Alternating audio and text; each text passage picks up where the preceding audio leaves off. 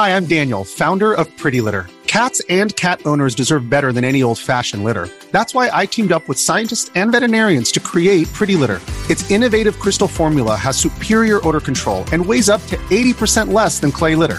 Pretty Litter even monitors health by changing colors to help detect early signs of potential illness. It's the world's smartest kitty litter.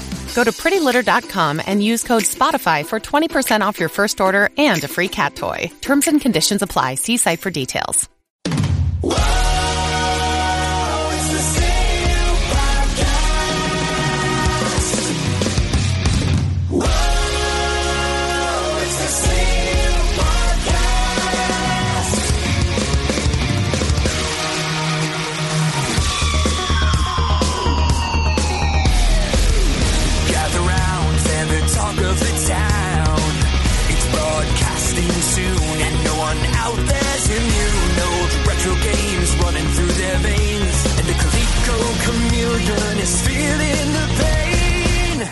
If it's movies or games,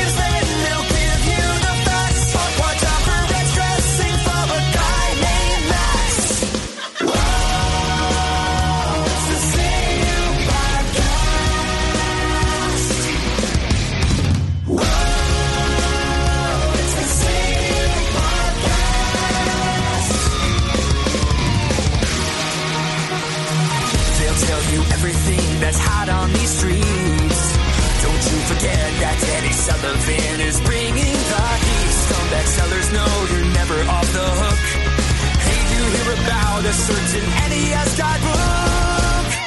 So lend them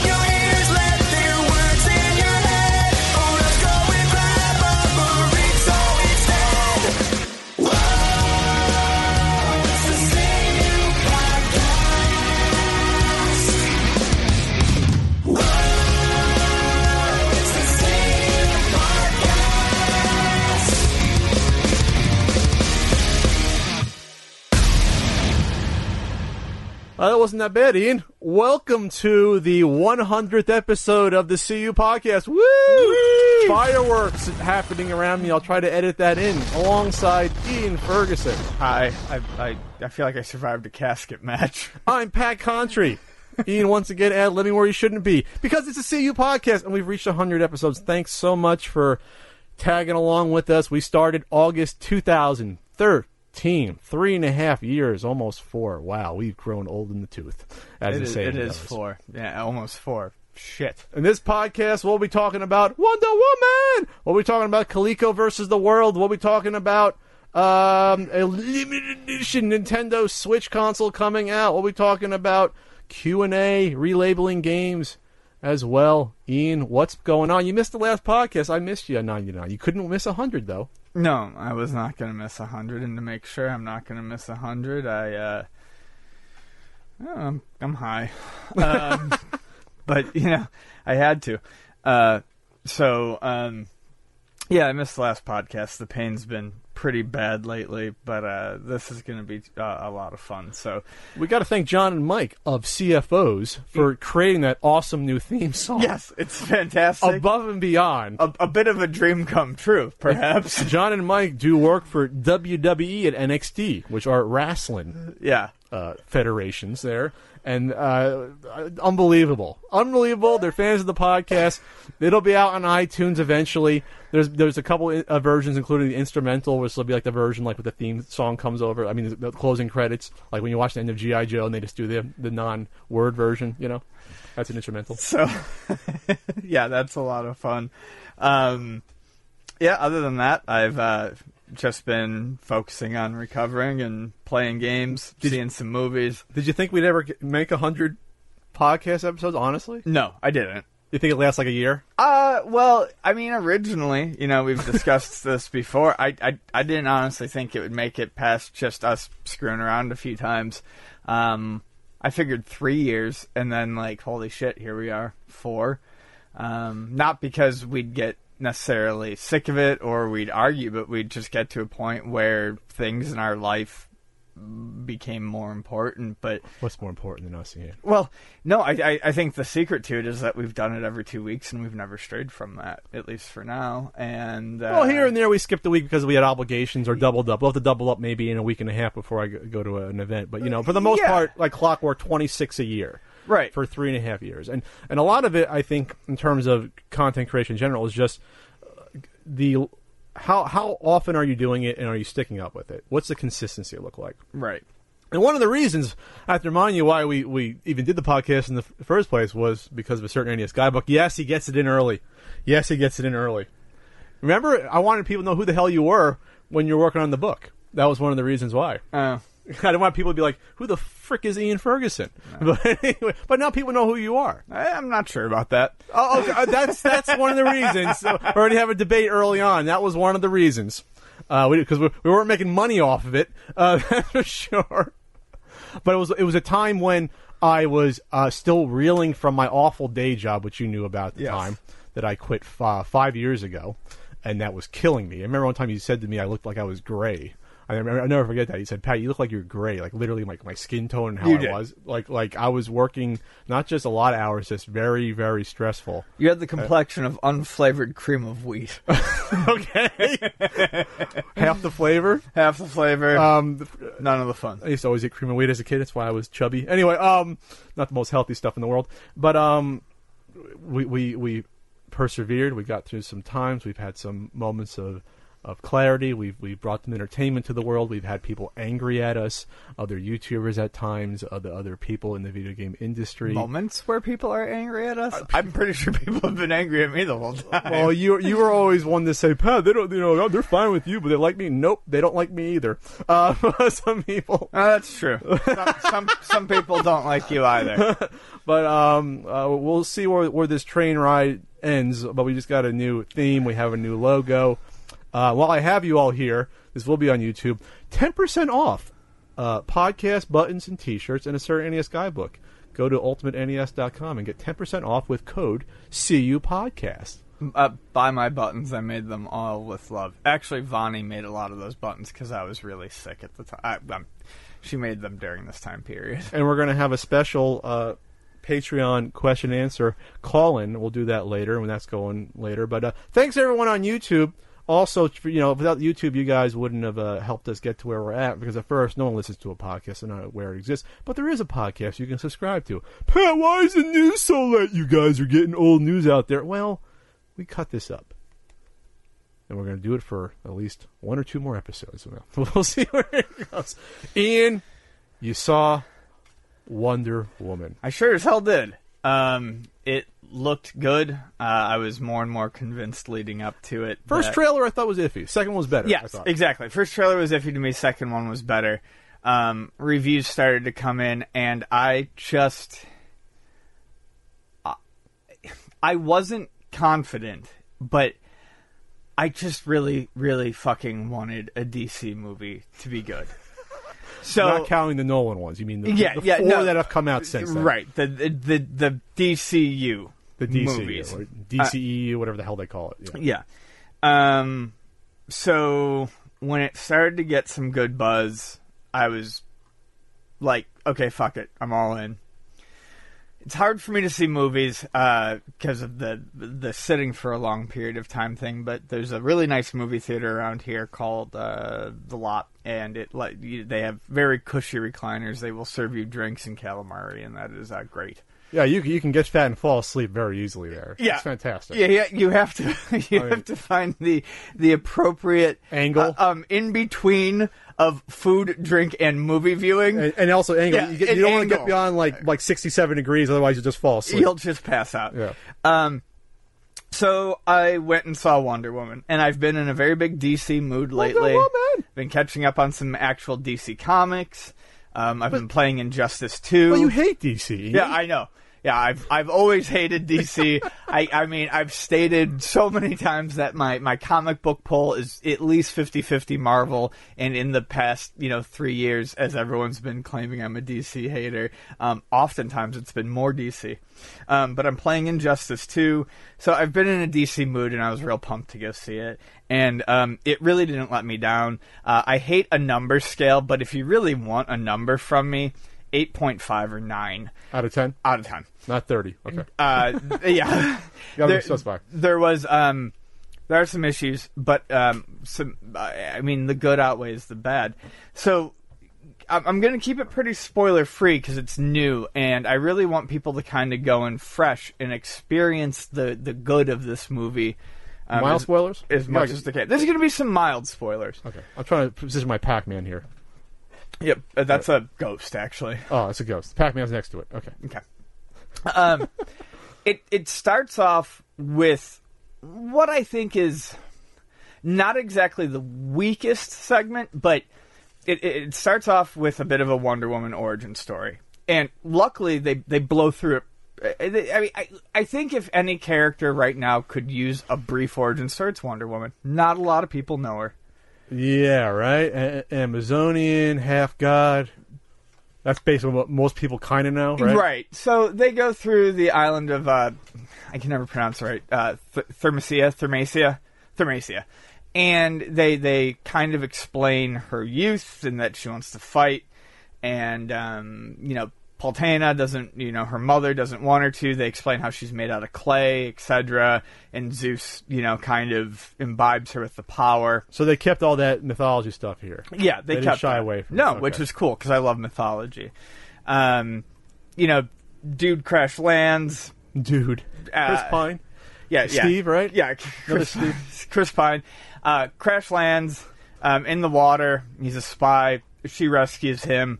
Um, it causes the Germans to break through the wall that kind of keeps Thermacia um, hidden from everything.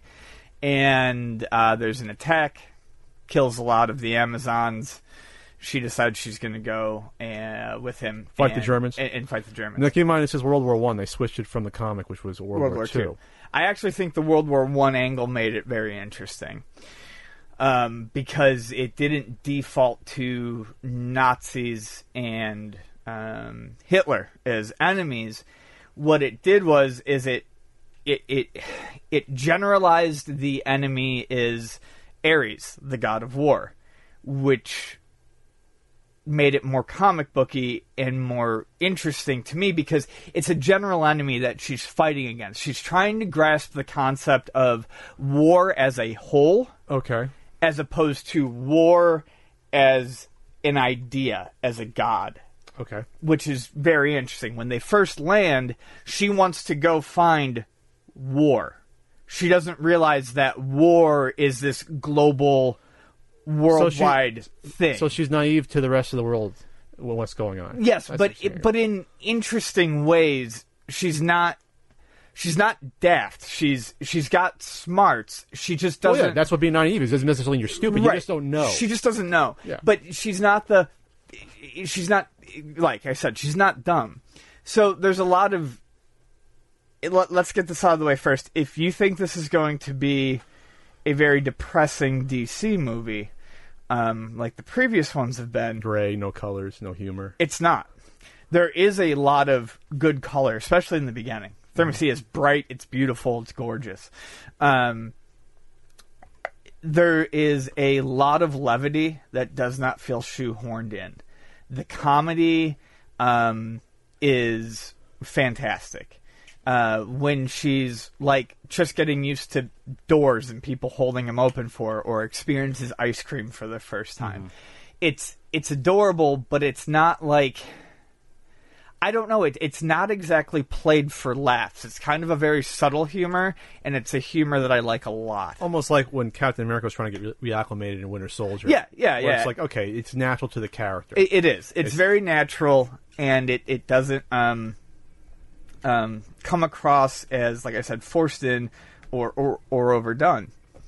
Um, the character of Wonder Woman is, uh, look, I, I think it's it's great that we're doing this on the hundredth episode. Um, and I, I have no problem doubling back. I trashed Gal Gadot when she was announced. Gadot, Gadot. Uh, yeah, I wasn't. I wasn't happy with just the fact that her build was so slight. That was just my problem. 'Cause Wonder Woman's build is bigger. That's what my problem was. I don't give a fuck about build anymore. I mean, she put on some muscle. She fucking plays the character As as, fucking spot on. as you expected. she is so good. I, I honestly. Oh, you didn't see Batman v Superman. You didn't see her in that, did you? No, I didn't. But I heard she was very good in that. I heard she was Well- one of the better. Well, I, I watched the last hour, which was all Yeah. the CG fighting and then fighting Doomsday. So she was in there a little bit. She shows up. I heard she added a little bit of brightness that the movie needed, just not enough. Well, I gotta go back and I guess watch the first two hours. How long's that freaking movie anyway? By the way, everyone, on our very first episode, we discussed the casting of Ben Affleck as Batman in August 2013, and that movie didn't come out for three years after that, which is Yeah. kind of weird that it took that long to come out. But anyway, so it's good that this is the fourth DCEU movie. They're one for four now. It's gotten great reviews, Yeah. and it's made a lot of money. So, They already, they already announced a sequel. oh, good. So to dive in a little bit more, um, so they go into the war, and I really have to um, compliment the writing for the band of brothers, motley crew, whatever you want to call it, that they assemble There's, a, there's their own Howling Commandos team, so to speak. Yes, Okay. and they're absolutely lovable. All And- military people, or a mix of all. all- well, it's it's the World War One band. It's people who are leaving their their lives to go fight. These are not people who are particularly trained. It's it's World War One. And, and, and, and they're going in because they, they want to fight and they have these roles, but that does not mean that they are particularly good at them. Sure. And they are lovable for all of their flaws. Um, now, keep in mind that this is right near armistice. This is right near the end of the war. But the Germans feel like they have found a chemical weapon that can help them win. okay. Um, so that's kind of the premise of the movie is they're trying to stop that, and the Germans are trying to stop armistice so that they can get one more battle in and change the tide of the war and avoid armistice and avoid surrendering. So, anyways, the movie's great. Um, I'll get into the, the Wonder Woman character on a more important level in a, in a second. Ninety-three percent around Tomatoes, the average rating seven point six out of ten. Um, but um,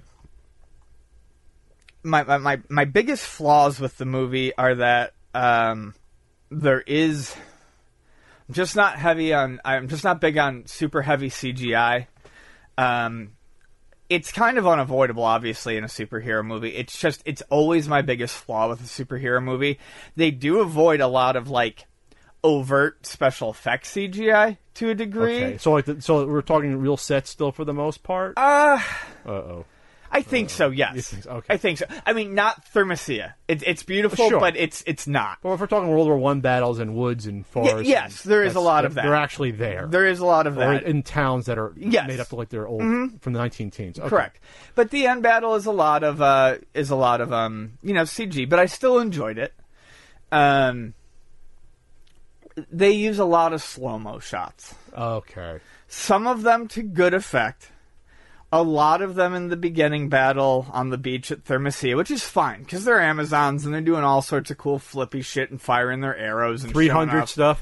It is it is a lot of kind of 300 stuff, but without that horrible like sheen that that Painting three- sort yeah. of look? There is well, there is a really cool scene where they do the the painting stuff where they're trying to kind of explain how the Amazons and the humans came to be. Okay. but it literally looks like paintings. Okay. They're telling it as a story, but there's actual you can tell so there's it's actual not. humans You're saying it's not too stylized. It still looks. it's stylized realistic. for that part, but Okay. but by you know by about halfway through, you're like, okay, I, I've seen most of the slow mo shit that I need to see. So my biggest gripes with it are are kind of you know my biggest gripes with most superhero movies, uh, an overuse of CG.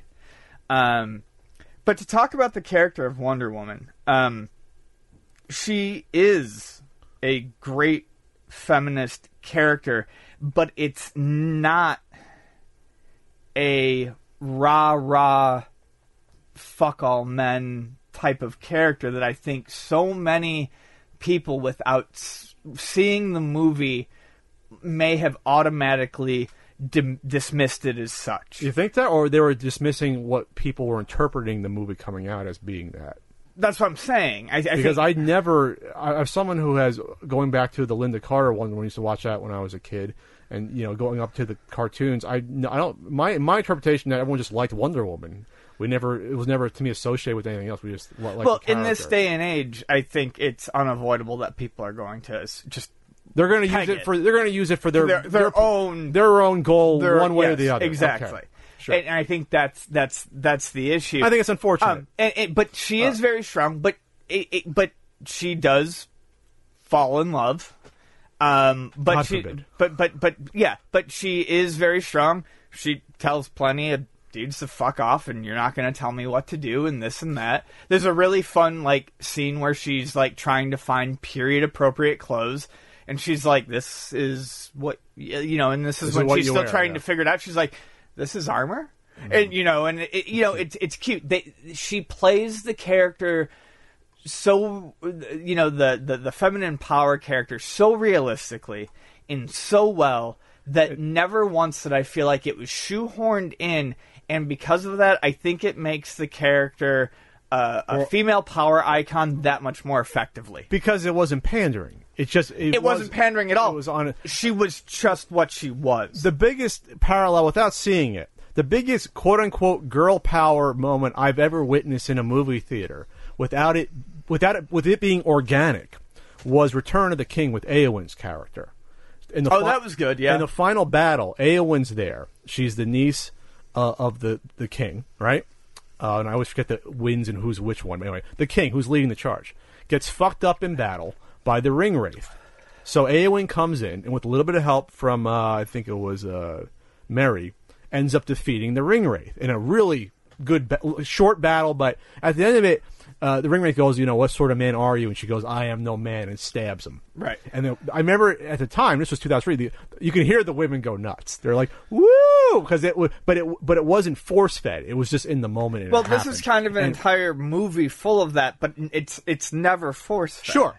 It was a natural development. The same with Eowyn. Eowyn was a character going back to Lord of the Rings where they wouldn't let her fight, and she wanted to fight. Right. And then she she snuck in. She got her. She disguised. Then she ends up fighting, and she ends up avenging her her her uncle, and I guess ends up le- helping lead the kingdom going forward. I don't know my my Tolkien, but I think that's what happened. But but the whole point is that it, it was allowed to breathe and to happen, and you just witnessed it naturally. Is what I think you're you're saying as well. it felt like a very natural movie, and it was obvious that they wanted to show um, a a powerful woman, but never. w- It, it was just such a good example I think- of how to do it. I It was think- and I it was and I think we have to be careful, even even on the pro feminist side of. Sometimes I think it goes overboard in not wanting their female character to project any sort of weakness or show any sort of weakness. But weakness is a part of any character, male or female, and a well-rounded character. Sure. And every- the best characters are flawed. Doesn't matter which ones they are. You know, like uh, I loved uh, was the one Agent Agent Carter. I fucking loved that show. It was unfortunate it didn't get a third season. That was a fantastic female character. Uh, strong character, uh, smart, kicked ass, gorgeous, uh, but also made a couple mistakes. And yeah, and cried once or twice when bad shit happened. Yeah. And that's what people are. and that was Wonder Woman. You know what I mean? Like, that's just how we are. She makes some some rash decisions, but I, I'm not going to spoil it. I mean, if if you want levity in a DC movie, there's plenty of it, and if you want warmth in a DC movie, there is one scene in the center, and I'm not going to ruin it for anyone except for the fact to say it's when the snow falls and someone's playing piano and it's after an action scene and I saw it and after the movie I was like that's kind of the heart of the movie. It brings everything together and it makes it feel real. It's not just gritty. There's emotion all around and it makes you feel closer to all the characters and it really kind of makes the movie work not only as a superhero movie but a war movie. So, so looking- that's what I've got to say about it. And then this is good momentum going forward to get to the Justice League movie in the fall. Well, because that's how it starts. It's her in the present time, and Minor she. spoiler. Well, no, that's not. I mean, it literally starts that way. Okay. It, it's her in the present time, and she gets a picture from back then from Bruce Wayne, Okay. and goes, "I found the original. I thought you'd like to see it." Memories. And then the entire movie is a flashback to then. like the ones we used to know. But that's literally the first five minutes. So that's, that's not a spoiler. memories. This is where I'll put an image of us by my bed for the first episode. That didn't happen in the first episode, but we recorded by the bed. The way we were. All right, let's move on. Ian, this episode, the 100th episode of the Studio Podcast, is brought to you and us and them, brought to everyone by ThinkGeek. Yay! So ThinkGeek, uh, they have a couple of new Legend of Zelda products. I didn't know until recently that ThinkGeek was even like doing Nintendo officially licensed products. I had no idea. But they're doing a lot of stuff. So they got the Breath of the Wild Sheikah Slate sketchbook. Go to thepunkeffect.com slash ThinkGeek and you'll be able to see it. Um, it looks just like Link's Sheikah Slate. Uh, perforated edges. It's 100 pages. You can scribble and do notes, whatever. I think this is actually really cool just because um, it looks like it, it fits in your pocket.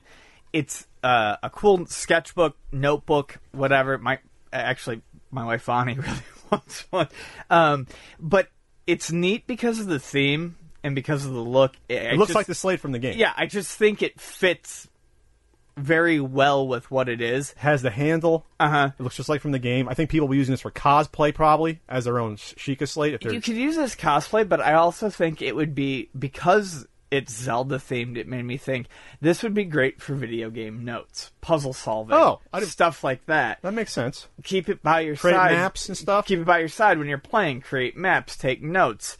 Um, throw a couple sketches in there when you're bored. I mean, it, it, it's It's got a rubber grip. I, I've even. I've never felt that theming would make something so interesting, but I think the Sheikah Slate idea around this sketch pad makes it very cool. Then they also have the Breath of the Wild Shield backpack, which looks just like you can wear it like a shield. It's circular. Um, there's a picture of the guy cosplaying with it on the front. It looks like a shield. Like I guess you have to actually open it up to see that it's a backpack. So it's a pretty pretty neat design. I wouldn't recommend surfing on it though. Um, but it's mass, it's modeled after the in-game Traveler's uh, shield, which is one of the common uh, shields you find in the game. So check it out. Go to I believe our ghost is Think Geek as well. or, or the Ghost is ThinkGeek. So, so help, help them out there. Check out ThinkGeek. Excuse me. Check out thepunkeffect.com slash ThinkGeek. That'll redirect to their site, and you can check out the Sheikah Slate sketchbook, and then clicking, you'll be able to find that good old backpack as well. Ian, you missed the last podcast. And oh, I- we're diving right into this one. I, I think we have to. Um, Let's, let's keep in mind that certain thing. let's stay focused. Well, there's a couple of things. We'll, we'll, Yeah. get there. So the last podcast, did you listen to me talking about the rift growing between Coleco Holdings LLC and the community? yeah, I did. I, The as a matter of homebrew fact, I went over it again today while heating my abs um, in the morning just Sure. to make sure I was fresh on And, that. and what's your what's your TLDR of the situation? Um, I think it's fucking stupid to destroy your fan base by attacking a fan page that is doing nothing but promoting the homebrew scene and is not using your trademark. Now, okay, sure. Um, I love homebrewers. okay, if you have the trademark and they're using the trademark and you don't want to associate it with people who are making, uh, you know, for the most part, unlicensed reproductions of actual arcade games, fine. But actively trying to take down a fan page, which is the only fucking thing that is keeping your brand going on the internet, for yeah, the most part. on the internet. And I mean, honestly, what is your what is Coleco gonna fucking sell in this modern day and age? You stooges. Um, you're you're only shooting yourself in the foot. So that's my TLDR. Don't go after the fucking people who are going to give you money potentially. Well, if there's a theme on this podcast, whenever we cover something controversial, say a really re- weird retro, you know, console that- Yeah. that we, we rail against, and then people come after us, they come after us like we're the ones, We're a bad guy. we're the bad guys talking about it. Drunks. That's that could have been an accusation in a past on a podcast, Maybe. but Coleco Holdings, which is really Chris Cardillo, who's the person I met. I've seen him in person. I Well, spoke to him. I believe we absolved that person of a lot of sins. We I, in person, I absolved him, and we both did of Coleco Holdings having anything, any knowledge of the Coleco Chameleon being a scam. We both said, I said to him in person at Game On Expo, to I said, Chris, you know, I don't think you had anything to do with that. I thought you had no knowledge, and I, like I said in the podcast, he just didn't uh, say yes or no. He just sort of looked through me. Which I thought was interesting. Didn't think that much of it. I thought maybe he was embarrassed about the situation. And I gave him the benefit of the doubt. But uh, he went at me in the comments of that video. That's cute. Wh- With some interesting, interesting sort of angle. For example, um, saying that, well, Pat, uh, the, having the you can look at the comments yourselves; they're still there. Uh, one of it, one of his arguments was, Pat, this would be the same as someone uh, p- pirating your book and selling it on a Facebook fan page. And I said, well, n- Chris, No. do you own the difference is I created a, a book.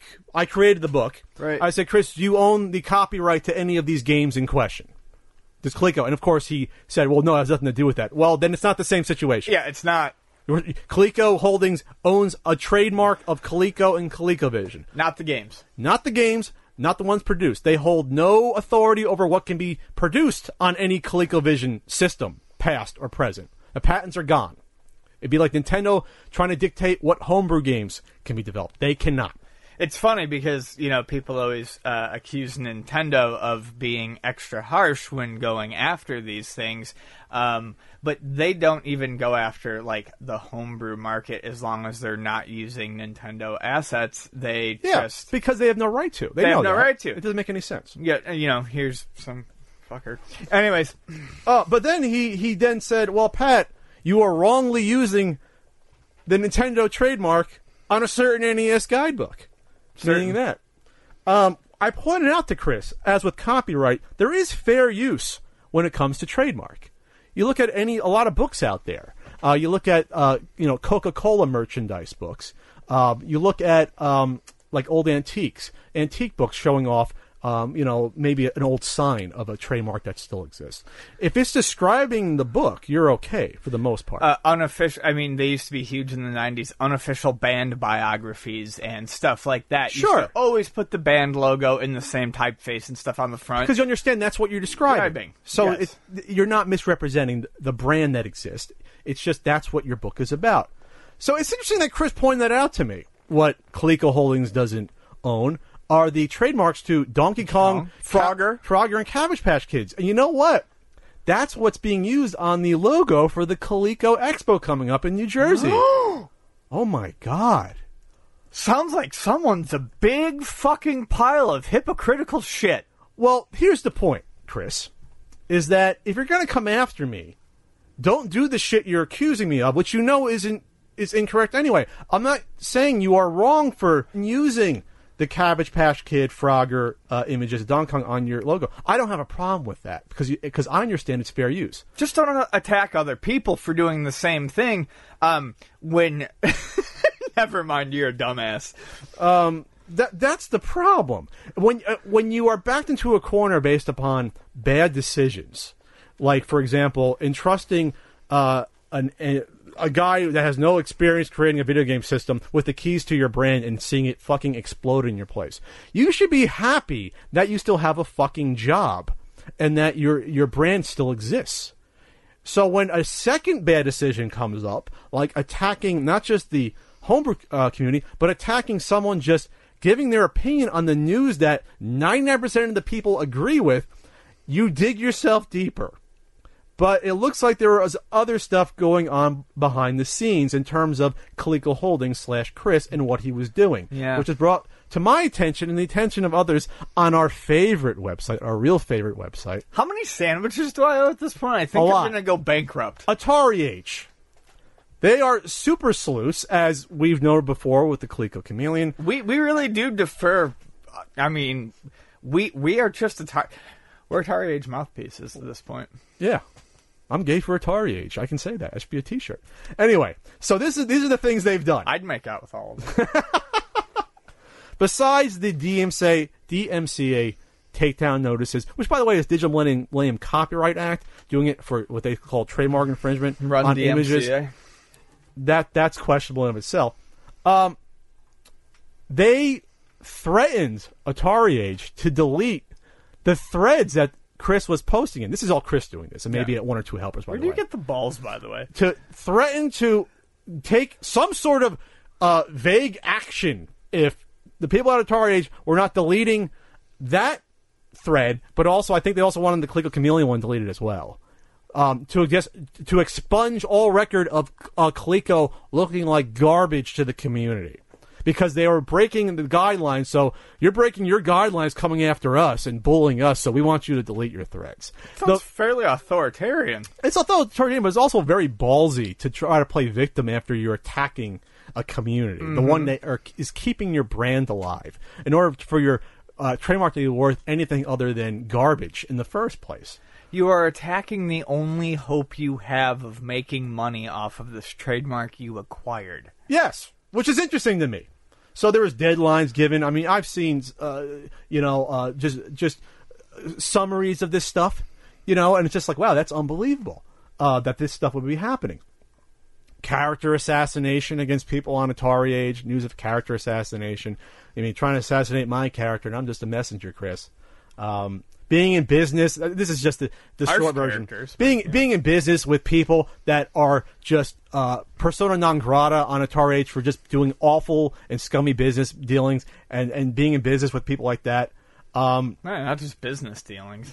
trying to edit the Coleco Industries, the real Coleco, trying to edit the real Coleco Industries uh, Wikipedia page to make it look like they never really went out of business and that some uh, r- uh, company in River West didn't just get a zombie trademark and bring it back. Trying to make it look like th- that Coleco Holdings, the brand is the same as Coleco Industries, the actual Coleco, you know, the one actually created shit in the 80s. By the way, we'll get we'll get to that later, but I mean, there's a That- very easy trail to show that that's total bullshit. Well, of course, but Wikipedia, it's easy to see. When you go to Wikipedia, you can see who tried to edit the pages. Yeah. For example, so they try to do that. Creating a new ColecoVision Nation Facebook page to rival the ColecoVision fan page, the one they attacked. To like, like that's gonna fucking work. Like that's gonna work. Can we stop creating like Facebook pages that are like something something nation? By the way, Oh, I didn't even think about that angle. I mean that's. See you, Podcast Nation, coming Yeah, at you. I mean, way to go with being creative. But the whole point is that after attacking that community, you think those people are going to then go to this secondary page that you're created, try to make the first one look bad? Do you think Because- they're gonna go to because- your convention? because you can then because then then you can control the narrative there. So we get to more. Um, going back to the GI Joe stuff,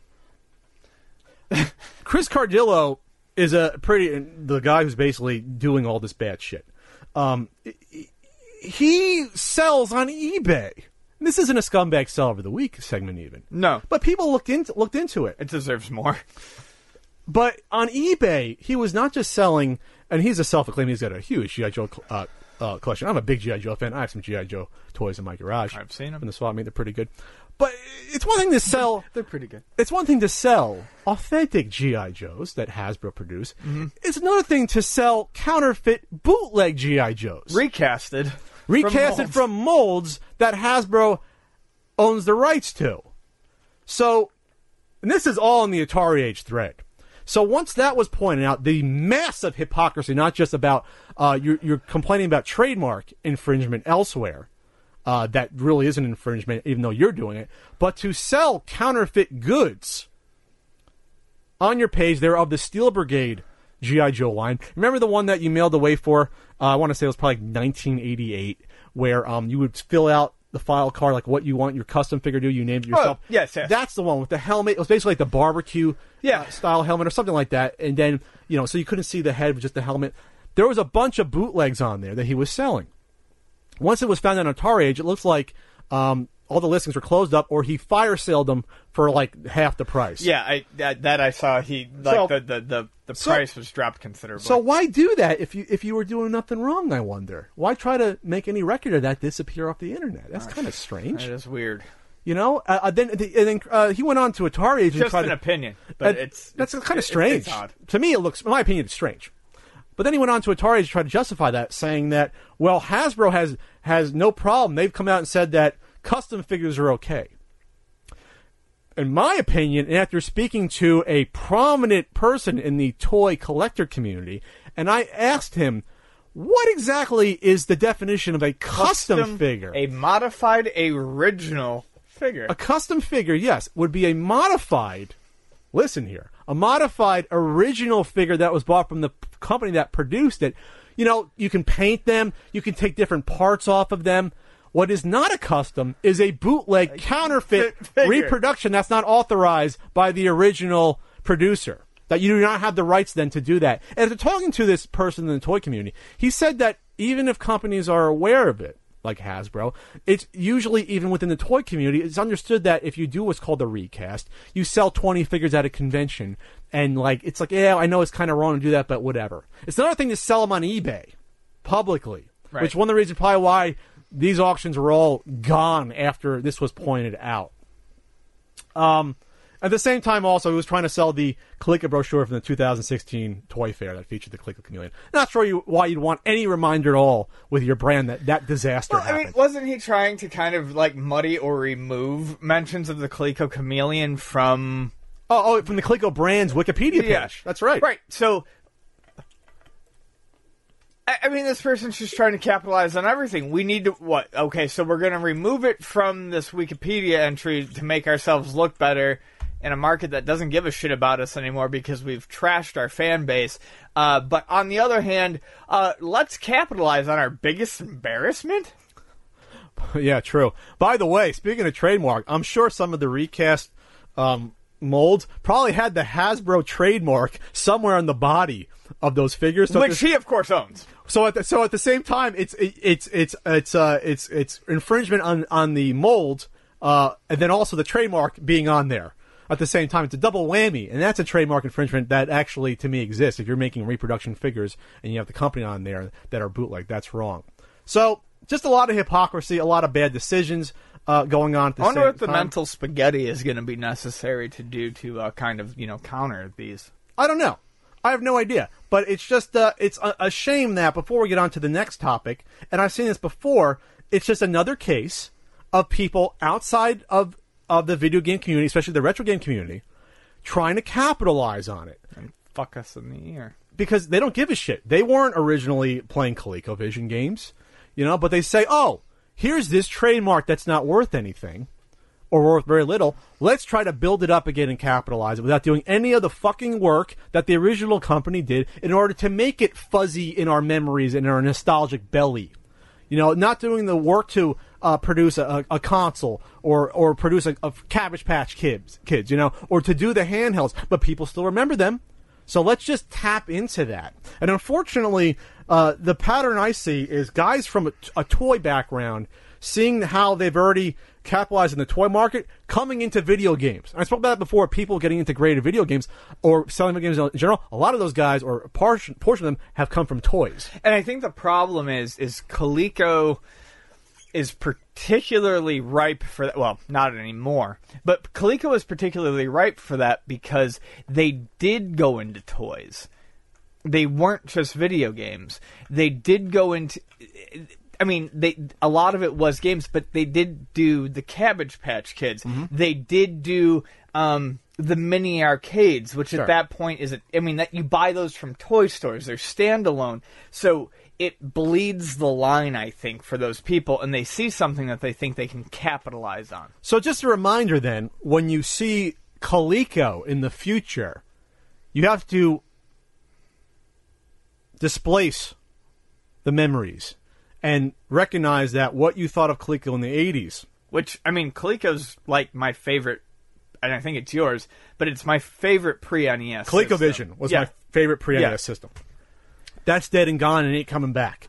Any game coming out in the future, uh, and this all comes down to trying to control what products are, are coming out for ColecoVision. That's what this all comes down to. Yes. They're, they want to be able to control what has that official Rainbow Coleco and ColecoVision logo on it with their quote unquote stamp of approval, like like Nintendo try to do, try to license games. The problem it is means, it means so much. the problem is there's no legal standing to have licensed ColecoVision games because anyone can make them legally as long as it's an, an IP that, that doesn't exist already Right. and you're not infringing on a trademark. I sure can create that.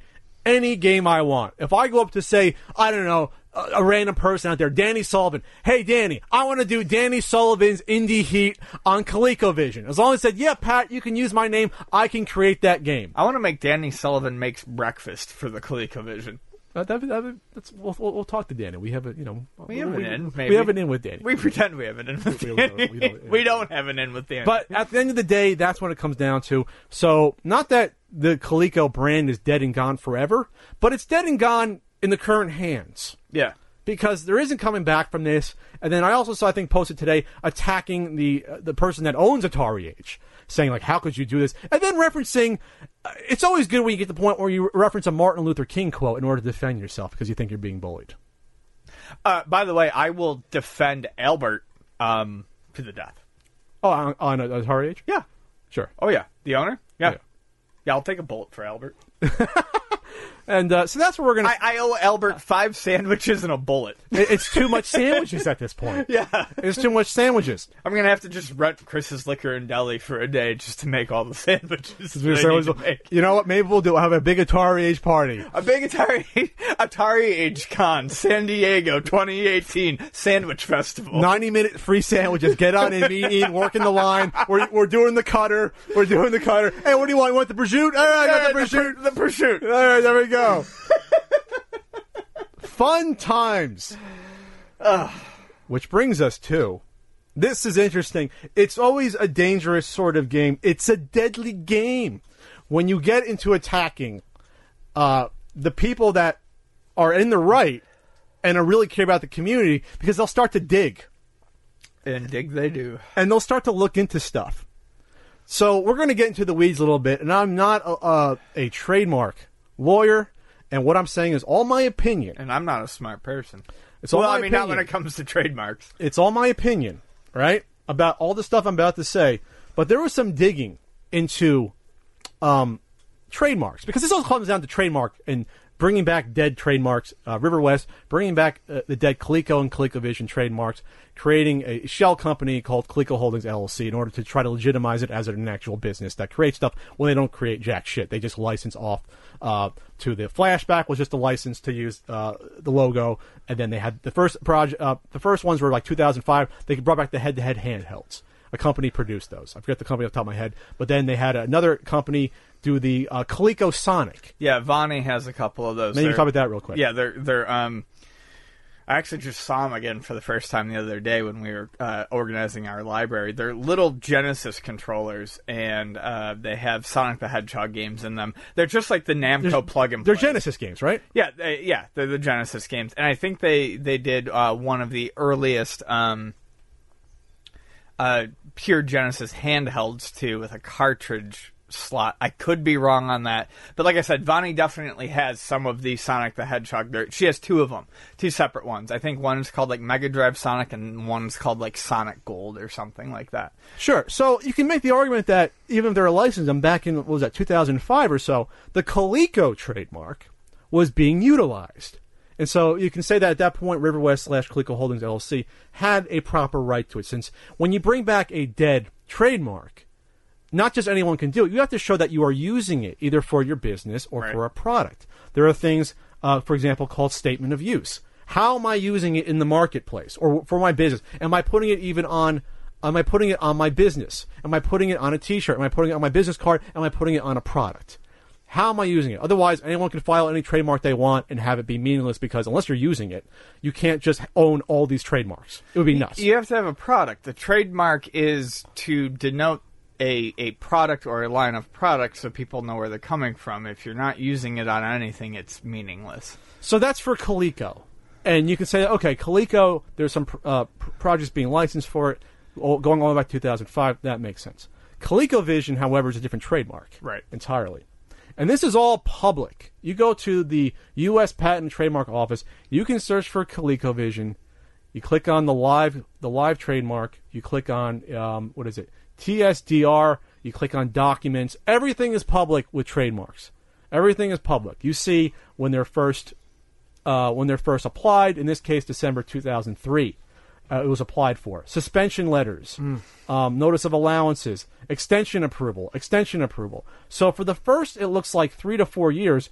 Every six months, every looks like January and July, there was extension of time to file. All right, to file the SOU, which is statement of use. Basically, how are you using this trademark? Right. Because the government isn't going to give you a registration of the trademark unless they realize you're actually using the fucking thing, right? Exactly. Otherwise, I can apply for a trademark for like a thousand different words, and if I'm not using them, why should I have the rights to use it? Exactly. So this actually makes sense from a government standpoint. The problem is there was nothing with ColecoVision on it. Nope. You had the Coleco handhelds. You had the that this Coleco Sonic. Um, nothing with ColecoVision. There was no ColecoVision products that we knew of until a couple years ago with the ColecoVision Flashback, Yes. and then some sort of well, that's Coleco. Anyway, but um, this is gets interesting. So you know that guy named Ben Heck. No, I've never heard of him. I've, I, I, I mean, I haven't certainly been following him since the early 2000s because I've definitely never found his shit desirable, or I've never ever wanted to own any of it. Okay, well, he, Ian's being very, very, very sarcastic, which is, uh, if you're not familiar with the podcast, he does that from time to time. uh, no, I really like Ben Heck. I, I've wanted all of his projects since he started doing them. Ben Heck's one of the biggest uh, custom c- console guys out I'm a there. fanboy. That's why Pat won't let me. You know, I, I that's why Pat interviewed him, not me. Oh, no, I, I, interv- I, I interviewed him on the Not So Common podcast, but we won't get. I have a second podcast. Anyway, we won't get. We'll get. We'll get sidetracked. So Ben, back in 2005, December 31st to be exact, posted on his website that he had created a portable handheld ColecoVision. It was really cool. He he had the controller uh, joystick, the nice circular ColecoVision joystick. We all know the buttons. Ben, I love you. Now we're getting scary. And I even put the little keypad on the bottom. Yeah. Okay? You following? Yeah. This was December 31st, 2005. At this point, there's no trademark that is registered with ColecoVision. It's still being applied for, has not been approved. And I reached out to uh, for Ben for confirmation of some of these dates.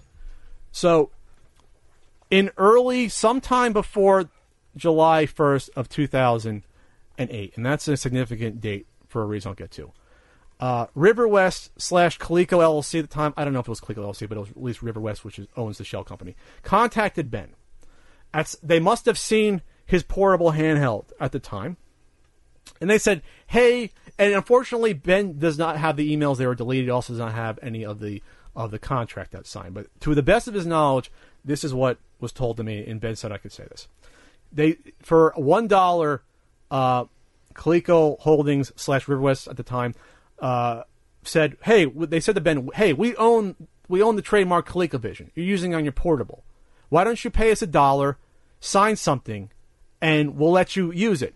And Ben told me at the time he thought it was weird, based on his recollection, because he had been doing, you know, uh, you know, uh, Xbox custom stuff, uh, stuff, uh, you know, Sony products. At that time, I think it was Atari, ColecoVision. I think he had done Dreamcast maybe Sure. by that point.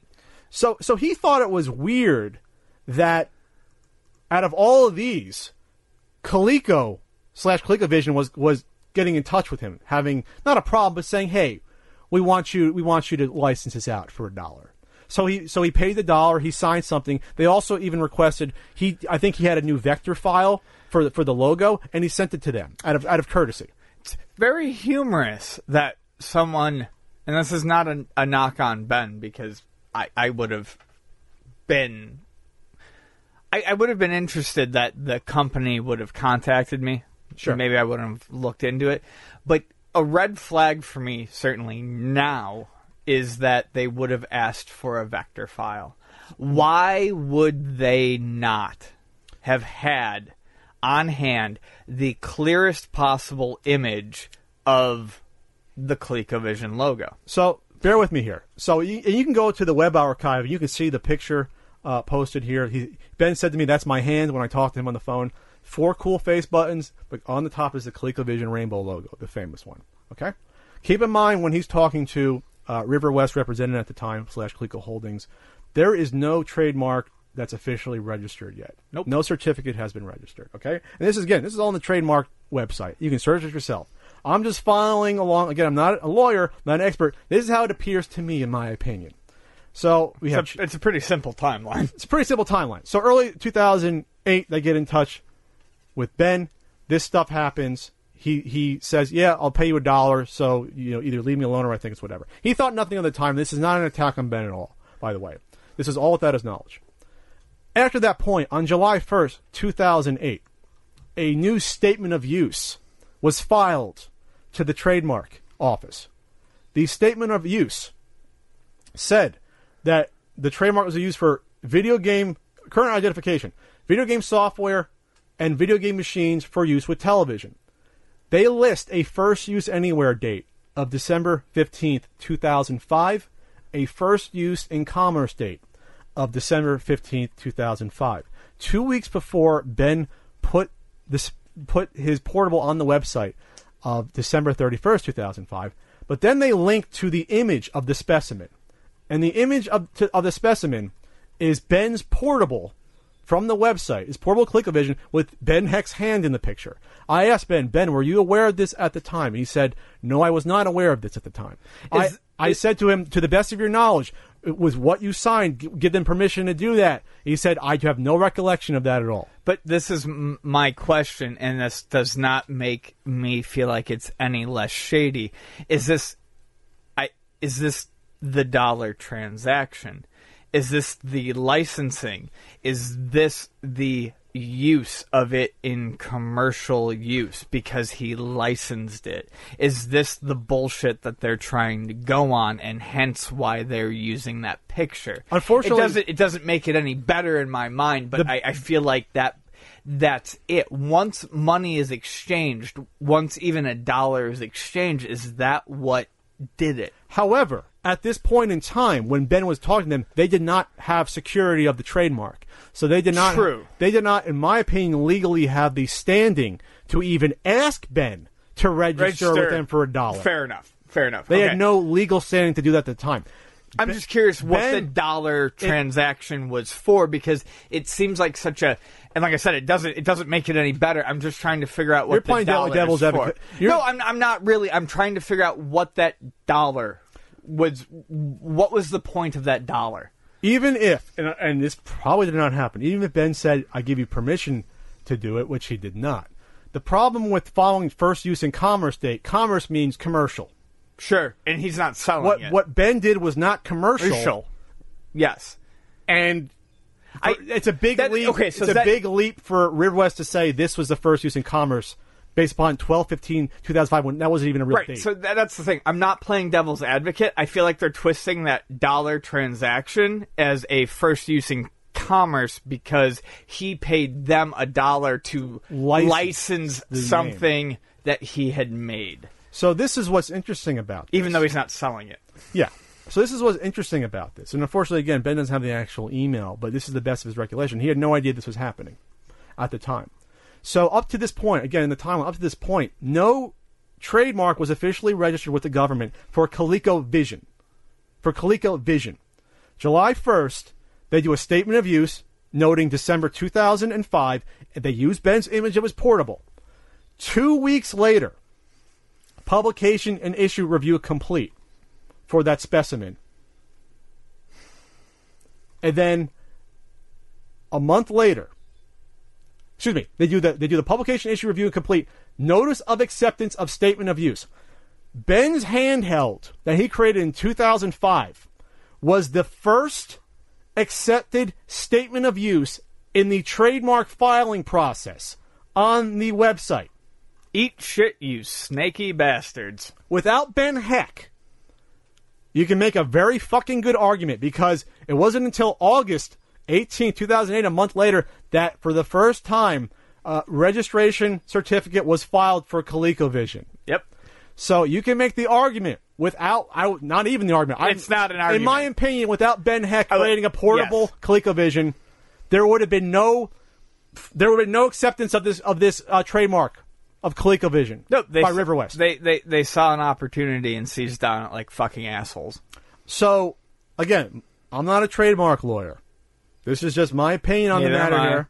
and it's just an opinion. All I'm saying is maybe someone should look into this and maybe follow up with someone to say, does this look kosher to you? Is this how the process usually is when you bring a dead trademark back to life? Do you have to uh, fish around and find a product someone else made, or it really should be your own business uh, using the trademark or own product for, the, for in this case, ColecoVision? That's that's how it appears to me. Something something strange happened. Uh, so I would make the case that if Ben knew about this, and if he wanted to at the time, he would have more of a legal standing to have gotten the trademark himself because he actually created something, something. with the ColecoVision Right. logo on it. It it should be Ben's. Well, let's just put it this way: the the cart's out, the the barn's out, the barn's out of the cart, the horse is out of the barn, The horse right? in the barn, And the cart's cat's out behind of the the- bag. But no, but the whole point is that there wasn't a real specimen. If you if you take away Ben's portable ColecoVision, there wasn't a specimen of use then until 2014 with the ColecoVision flashback. Yeah. So without Ben's portable, River West slash Coleco Holdings didn't have a ColecoVision product that they can say this is our brand or trademark slapped on it until 2014. So that's a whole other wrinkle to this story. I think that maybe will be looked at in the future. Maybe I don't know, Maybe our opinions will cause people to dig a little deeper. but it's all public knowledge, and you know, maybe this will lead to ColecoVision, the name being you know Freed up for better people. maybe maybe I don't know. I have no idea. I'm not a lawyer, and that's all my opinion. Maybe someone lives in a house made out of stool. but that's just an opinion. All right, and that's a, we'll, we'll leave our heady topic on that note. Okay. Hey, so let's talk about something uh, uh, actually cool. Okay. Um, Fire Pro World uh, just had its uh, big event. Well, hundred people, but it was packed. Um, in uh, the, I think it was called the Lot actually. In um, I don't know where in Japan. Um, but Fire Pro Wrestling, uh, more so than what's important about what was announced there is, I think, just a, a brief recap of Fire Pro Wrestling and why Fire Pro World is, is so important Why Fire Pro rules too. and and, and why we can um, why it's worth detailing this. So, Fire Pro Wrestling is uh, a wrestling series that started on the PC Engine, but actually has its roots in the uh, video game that Pat sucks at, um, Pro Wrestling on the NES. Um, the one game that I can beat Pat at consistently. Consistently. consistently. Yeah. Yeah, I've lost once. Uh, someone didn't show up the last marathon to defend their belt, by the way. Yeah. Forfeiture. Forfeiture. 30, 30 days not defending the title. Anyway. Anyways, um, Fire Pro, especially once it entered the Super Nintendo era, um, it became very important because it had an extremely robust uh, character creation system. Not just that, it was the closest to a real simulator on a console. Um, you have to work from your weak moves to your medium moves to your strong moves. Um, crowd reaction is important. Um, if you get the crowd on your side early and you get momentum going, you can end the match a lot quicker than you can if the crowd is not on your side. So if you hit your finisher, you know when when the momentum is not going for you it's less likely to end in a pin than when the crowd is on your side um, there's actually a breathe button and it's not you know as obtrusive as people think but you will wear yourself out using moves you need to determine you need to make the strategic decision after a big move am i going to go for the pin am i going to lift him am Rest I gonna, hold. Am I going to do a wrestle? Am I going to am I going to submit? Am I going to attack him on the ground, or am I going to back off and am I going to breathe a little bit? So it's the closest video game to that point where it actually looked like a real wrestling match you'd watch on TV. and it really does, ebbs and flows. and it's like all 2D graphics. sprite based. Yes. Yeah, it's sprite based, and um, connecting your large uh, contact moves is hard, um, which is something that people don't like about it. Fire Pro's interesting because once it really hit its kind of modern day timing standard and gameplay standard with Six Man Scramble, which was on the Saturn, uh, and G on the PlayStation. The engine has been fairly reluctant to change. It's because fans got into, uh, got very into what they considered almost a perfect engine. As D, Z, and R were released, as well as the Game S. Boy. Uh, Don't skip six man scramble I- Saturn. talked about Six Man Oh. Scramble at the start. Damn it. Okay. Pay attention to me, Jesus. Um, you know, it got more and more solidified. So the gameplay never really changes, and the gameplay is not going to change much in World. There are minor additions that are going to be very cool, though. So it's a big sim, and its creator wrestler mode is almost and arguably deeper than any any wrestling game out there. Well, the, the, the creator wrestler mode is interesting because it's still doing stuff that other series haven't caught up on, even all these years later. Right. Um, n- not just obviously you select the moves and how your wrestler looks. Yes, we know that every creator wrestler has that, but then you get into the logic of the. CPU, And that's- and that's deeper than. And they started doing that in, in the what the early '90s with with Premium, right? I believe so, yes. X Premium on, on, on Super Famicom, where you can really, if you really get down to the nitty gritty, you can really program the wrestler to do the moves and to do even the taunts in proportion to how he would like in real life on TV. Your wrestler. By the time you get to R, you can determine percentage chance of weak, medium, and strong moves for for for lower attacks when a person's face down on the ground, face up on the ground, upper attacks. How often they are Turnbuckle. Uh, how outside the ring. Yeah. when they are at a certain level of, of you know at a certain distance in the game, how likely they are to use a a, a, a, a specialty move, and then how likely they are to follow it up with a finisher. And you select four specialty moves for your character. And uh, three specialty and, and, and, and a finisher.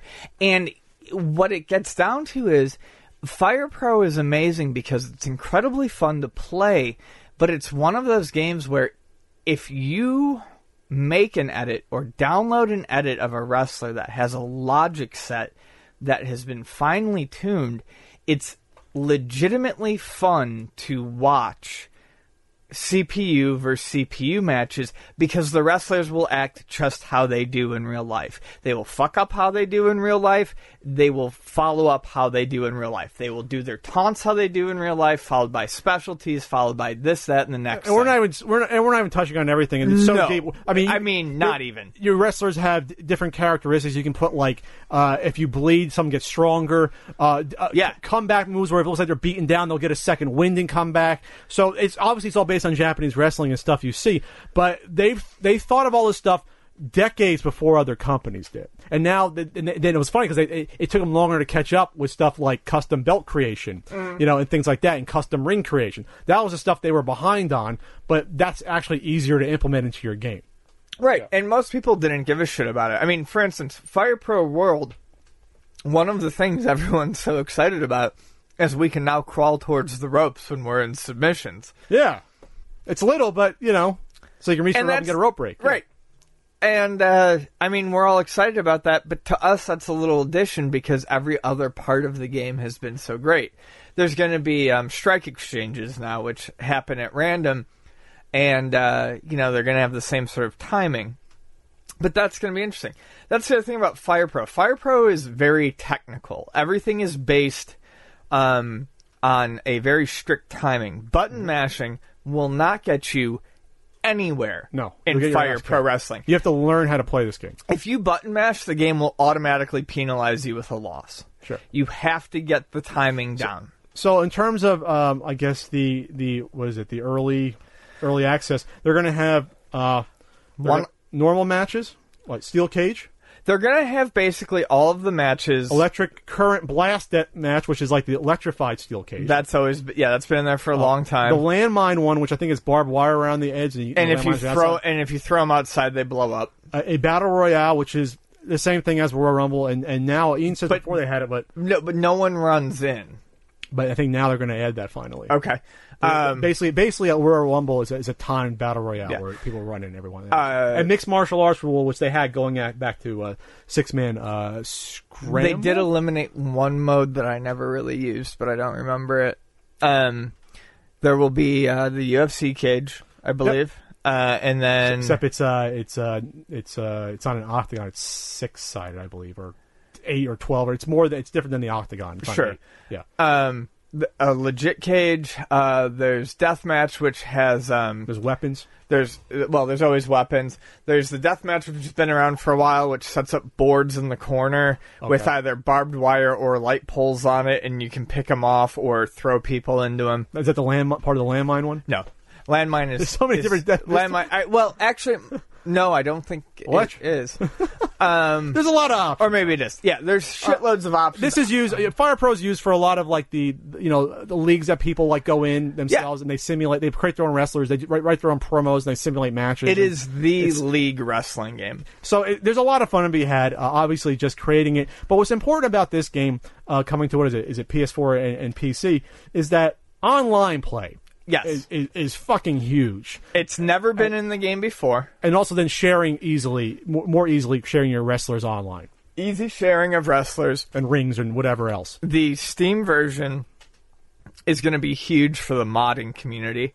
I'm going to get it for both systems. I, I, mean, not PS4, but PC would make the most sense to me. I, I just I have to support the game coming to the U.S. I'll I'll buy both versions, just like I bought the import version of R. I bought my own version of R when it came to the U.S. I bought you a version of R that I still have. Uh, I don't know why I still have it at, in my possession. I said I give you to borrow it to play it. Yeah, because I, I I think I accidentally lost my version of Oh, R. okay. Well, give it back to me then. Um, but uh, I still have yours.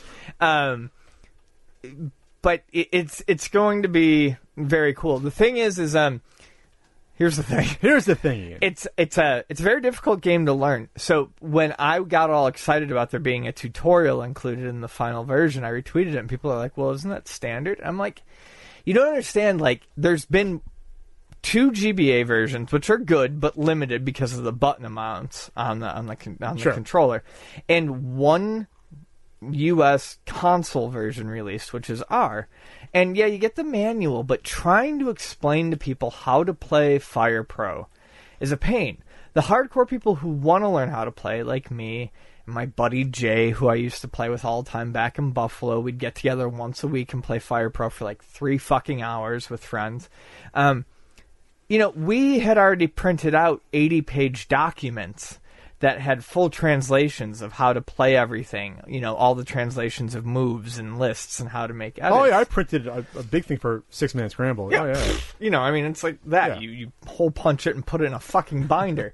um, but this will help people, I think, get into one of the deepest um, wrestling games that's out there. And it's important again to have uh, this online because unlike past Fire Pros, even go back to the Super Nintendo one, where there's like hundred different wrestlers, and uh, this one only has, I believe, something 30, 30 yeah, ones that are we're, we're, we're going to miss out on, unfortunately, one of the best Fire Pro traditions, which is the uh, fake names. So Fire Pro used to always put real wrestlers in the game.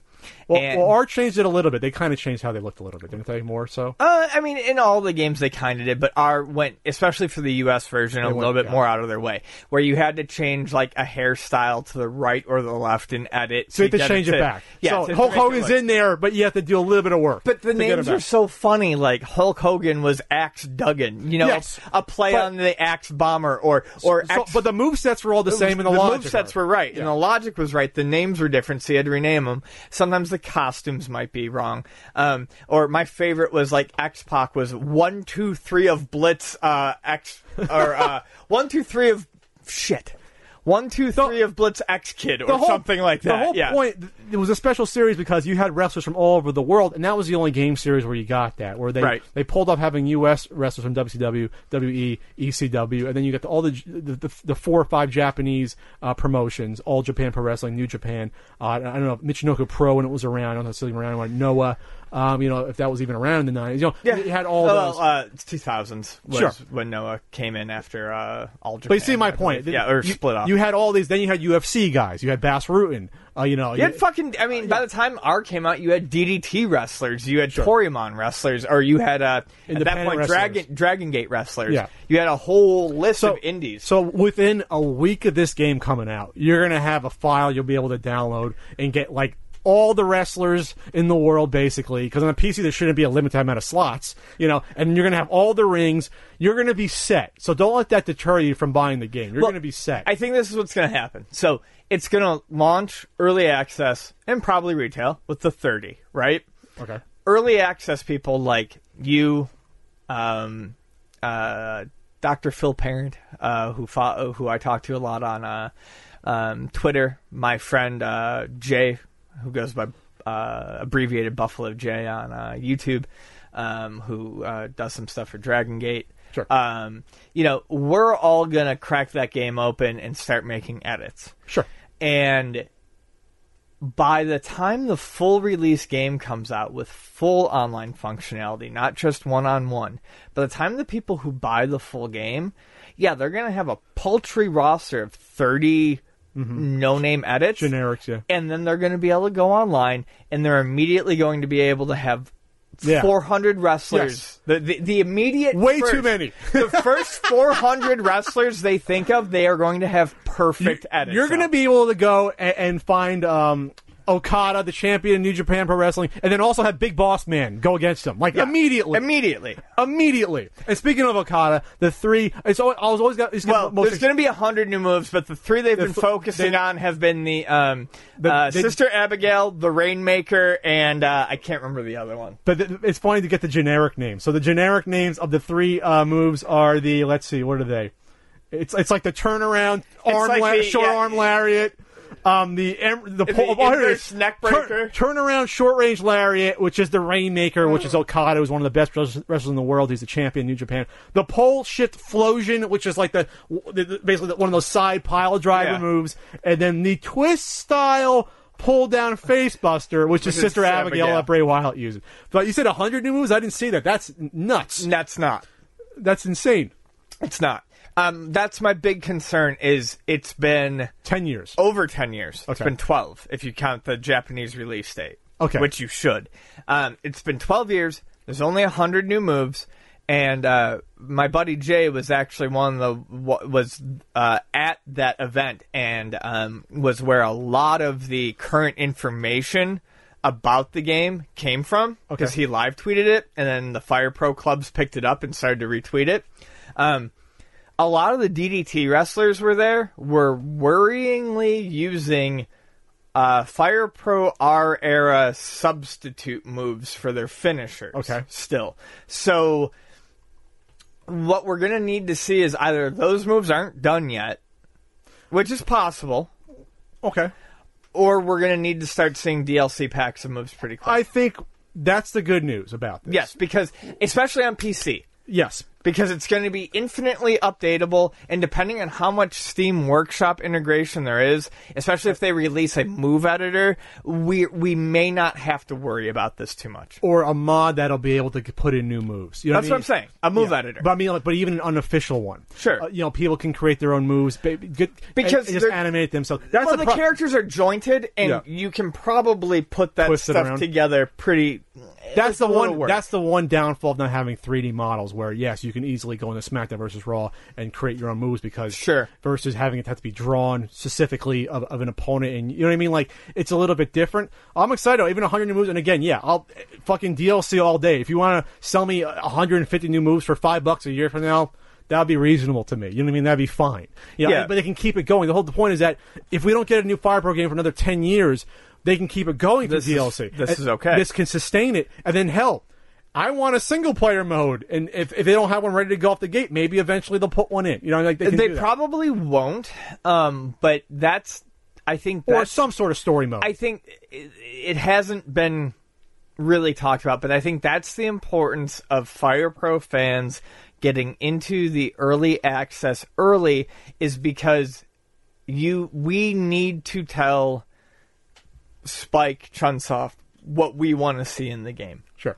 They're appealing to us, and we I would kill for a Fire Pro G style story mode again. We haven't had one since Fire Pro G. Oh yeah, with the faces come up and you talk and you make decisions. Yeah, and you, start, all- and you I- start off green in a gym and work your way getting picked And- and- by like hey. a major fed. And I'd be happy with that, and that'd be easy to implement. A choose your own adventure, multiple choice sort of thing, and different wrestlers' faces come and talk. Just give me the fucking G one again. I mean, it, it wasn't complicated, but do it. It was it was great. Well, you, I couldn't read it, but yeah. I mean, oh, you could print out an entire translation. did you do that for the story? Story? You're like, oh, what Yeah. did he say? Oh, you did. Oh, I, I never went that far. I, with I G. printed out everything with G. Oh, right. You were a little more hardcore than me. All right, so we're looking. We're, we're getting off off the rails in this a little bit, but this is uh, oh, is it- when when is uh, when is this officially coming out? We don't know yet. We don't know Um, yet? They, they say by summer. quarter two, I think which is now. Yeah, quarter two for early access, so soon, and then um, I would assume by Christmas, maybe for the final game or early 2018. So I will be creating Ian and I in, in my game, and also Disco Inferno, who was the first one I did in Six Man Scra- Scramble. I love Disco. I usually do La Parka first, Oh, okay. and then uh, High 69 Hiroki, who goes by um, shit, I can't remember, but he's in uh, I, he's in Noah now. All right. Well, Fire Pro. We never really talked about it before in the podcast. We figured this is a great time. Looking forward to this game. When a new Fire Pro comes out, it's like it's like It's world ending. It's like Halley's Comet coming around because it doesn't happen every year. It happens like every five years. And Loot Crate's helping us out in the CU podcast. They're helping us eat. They've been helping us out for quite some time. You know, uh, th- this is the June crate. You have until the 19th to get this. Uh, this was last month's, though. Last month, you got a little rocket. You got a little rocket and Groot Q fig. Oh, that's adorable. Those got- Q figs I like quite a bit, actually. Because unlike the unlike the the pops are actually detailed. You know, you can see stuff on them, which is nice. Um, I love this shirt. I will be wearing this shirt. It's the Goonies Never Say Die shirt. Come on, That might be the best one I've seen yet. come on. I think all of us of a certain age want that shirt. Yeah, this, this is- absolutely. unfortunately, we'll, never, we'll probably not get a, a Goonies two uh, movie by by um. What was the director? Donner. Uh, Richard Donner, one of the most underrated directors ever, by the way. He did Oh, Superman, Lethal it- Weapon, and, and Goonies. Yeah, Richard Donner. Was it Donner? Okay. And then you also you also had from last month you had a um, you had a set of six colored pencils and a sharpener. Uh, if you, I guess in your colored pencil, I'm not sure what that's about. I kind of like that. I don't know, but I like it. But oh, it's for the it's for the art of coloring Star Wars. So this was last month's loot crate. So this month uh, you're gonna get uh, what are you gonna get this month? You're gonna get stuff from Spider-Man, Transformers, the Hulk, and DC Comics. Uh, there you go. Um, you go to uh, lootcrate.com slash pat, enter code pat, and you save 10% on any new subscription. They also have loot pets if you want to uh, put some uh, stuff on your pet toys and little things. And there's also lootwear, and the lootwear, my girlfriend always steals all the socks uh, from lootwear. I should and I should have kept the, the, the Mega Man socks and and but but Nightmare for Christmas stuff. And, and you know Transformers soccer jersey they had uh, about a year ago. That was so, pretty cool, yeah. So it, it's it's it's a good good stuff. Um, so again, go to lootcrate.com slash pat, enter code pat to save 10% on any new subscription. Proud sponsor of the CU podcast. You know who else is Ian? Blue Apron. I, I I've I've grown to really like Blue Apron. Blue Apron. um, Woo! I actually Yummy food. I, I'm not. I'm not going to beat around the bush here. Uh, this is. Uh, I mean, my personal testimony. I actually, um, you know, that they, they send us promo codes. You know, right? Yeah, this Try- is the second month. We get we get a couple of, of free meals. So, so they send us promo codes to try this out, and I, I, I love the promo codes because I get some meals for free. Um, but uh, Vonnie and I have actually been using Blue Apron more frequently than just the promo. Oh, codes. so you've, you've you bought in. Yeah, we bought in, and and, and um, we don't do every week, but we kind of look at the menus in advance, and we do it a, a few times, um, uh, a couple times every few months, and the reason is is because Blue Apron delivers everything you need um, for the meals, for four person meals. Ever since I've been sick, I don't eat as much. Okay. And uh, one thing I'm very much against is food waste. And Blue Apron packages all their food to be a, to, to, to eliminate food waste. Everything they send you is for that for those meals. Sure. So if you want to make four good sized meals, and for Vani that will last us um, two days of lunches. You mean, you mean or- four servings or four servings. Yeah. That that'll last us two lunches, which is honestly how we usually do it. We cook it at night and do two lunches, or we do a dinner and a lunch. Um, and I don't have to feel bad about throwing shit away. Sure, it's a, it's a perfect amount for like what you have. You can select between uh, a meal for two or for four people. Um, it's under ten dollars per person per meal. Um, I just made the meatball sandwich one with Frank. Oh, we haven't on done Sunday. that yet, but we, we did get wow, that one. Yeah. good, better meatballs. I'm not because because they used I, they u- try to use more local sourced food from where you live. Which makes sense. Try to so Yeah, it's not yeah. shipped all the way across the country. Now you the quality of the food Um, is but is ace. They gave me natural beef, um, and the meatballs tasted better than an Italian restaurant. I swear to God. Oh, by the way, Um, I'm I'm I'm really bad at bullshitting. So no, no, this is true. no, is- I'm not going to bullshit about Yeah, I meatballs. ca- I can't. I'm Italian. I cannot bullshit about meatballs. I made the meatballs. Frank, I mean, was drinking a little too much. Wasn't helping me. That's okay. But they even gave me the lettuce for the salad, and it was way too much lettuce. That was the only thing. It. it was for four people the lettuce. It was for eight people the lettuce. But um, it's easy to follow. Like the only thing that, that they don't give you was like the olive oil. You know, to, to put Yeah. in the pan. Everything else they even give like they even give me a little thing of oregano that was like this big. It was like it was like a you know smaller than a dime bag in high school. you know.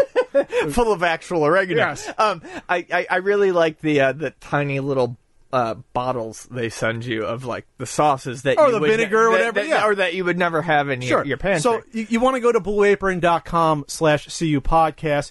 You get your uh, first three meals free with free shipping. Um, and you can select from usually like, like you have like four different choices or six different choices for the ones you want delivered. And you can do certain weeks if you want. You can do more than one meal.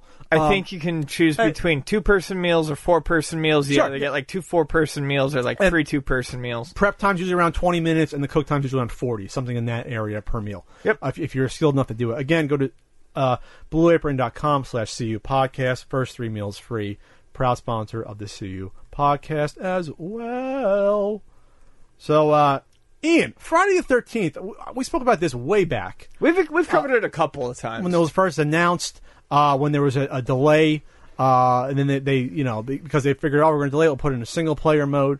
But if, if But then, and then they also offered uh, additional beta codes to people who had uh, kickstarted it, so their friends could get in on Mm-hmm. it and check it out. Um, yeah. So Friday the Thirteenth, the game. Um, I own it. I did not kickstart it. I bought into it knowing that there were reported issues. here's here's the story server issues but i also kind of want to re- review the game as well um i think gun i believe it's gun media who's making the game um I, I i first want to say that it is a small independent group i also want to say that unlike the whole um no man's sky thing um Gun Media did not promise more than what we got. Sure. We got what they promised. There was a lot of people, uh, you know, playing the, you know the beta version of this. There's a lot of uh, YouTubers that put up footage, so you saw the gameplay. You they saw what the mode was. a multiplayer game only. sure. And they said that we would maybe get a single player mode. They described it. We got what they said. Um, I think they handled their delays fairly well. And the biggest issue is they. Here's the deal they got a Friday the 13th license, okay, as an indie company.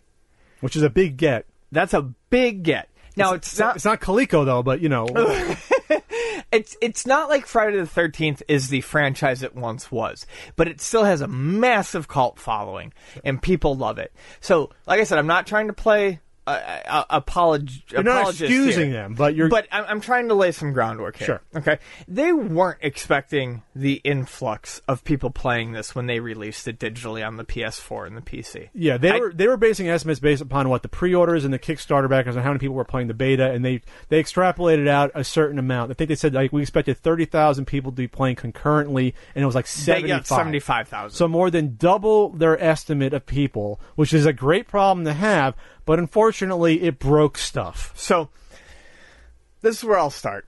Um, the prop. Okay, so the game launches and there are severe server problems. Um, a lot of people can't even get past the beginning screen. They can't even get to the menu because it, it won't it won't load past. There's this like a login error. They have fixed that by now. Okay, I, I haven't encountered this error at all since. Um, however, it still takes four fucking ever to find a room. Some days I might wait 30 seconds to find a room, uh, which is great. Uh, some days I might go four minutes before saying "fuck this." I'm going to cancel out and try again. So was some of that based upon where you were when you signed up in terms of like, if you, I think I, for the notes I saw, depending on what server node your user account was associated with, you could have a much better time than someone else. That is possible. Another thing is, is if you uh, party up with friends, uh, you seem to get connected a lot quicker. Because I'm not sure how they're doing it, but when you watch yourself trying to connect, if you have, if you're one person, they're trying to find a room to slot you into. But it seems like they're doing it one by one very slowly. If you party up with a bunch of people and try to play, likelihood is they're not going to try to shove four people into one room. Sure. They're going to give you your own room and let people find you. Can you also create your own room and just invite people? yes, you can create a private match. And that should be fine in theory. Uh, yeah, but you you you need to get the full allotment of counselors in there To make it to make it uh, even a game. yeah. Um, excuse me. So, I've had good times, and I was ready to like with finding rooms, and I was ready to say the problems were done. But the other night, it took me three minutes to find a room. I got two or three games in, and then it booted me, and then I couldn't connect again. To their credit, they seem extremely apologetic. They were very upfront about what was happening. No, they've been extraordinarily upfront. Unlike a lot of developers, they have been nothing but transparent. They have been trying to explain everything. Yes, te- what technical stuff about some of the nodes getting corrupted on the servers, Right. Having to switch to a new server, and this, you know, why are some users not getting in and others are? They were doing a, to me a, a fine job, the best they could do to explain it. Right. in my opinion, So, having no horse in the race. um, I do worry before I get into my personal experience with the game, like more in depth. I do worry that if this is not fixed quickly, they could potentially lose a user base for what is, at the start, a very good game. By the way, can I ask you real quick? Uh, do we have a topic about games as services coming up after this? Mm-hmm. Good. Okay, so, um, I, I- think they need to take care of this fairly quickly because they cannot lose their their user base. So the games that you actually come into, they're fun, they're engaging. It's good to have teamwork. Get the walkie-talkie, talk to your team. Oh yeah, It's we're gonna to- we're gonna get into that. It's fun to be Jason. We're gonna get into that. I actually haven't been Jason yet, but it doesn't even matter. Okay. So they need to fix it. However, despite all of the fa- the problems they need to fix, which I, I I do have faith in them to fix, if you get into the game, holy fuck, is that game fun as shit. Um, you know, if you can deal with an online only game, and I mean, I think Overwatch has shown that people are getting to the fact, are getting to the point where there are some games that are created for groups of people. Um, So this isn't a shallow experience, not something you, you would get bored after a, a month or two. uh, you may, but There's only three different maps, correct? yes, but they're, I believe they're going to do do a more? Splatoon type drip. This is why I kind of want it to lead into the games as services sort of uh, topic. Um, but so what it is is there are only there's three campsites.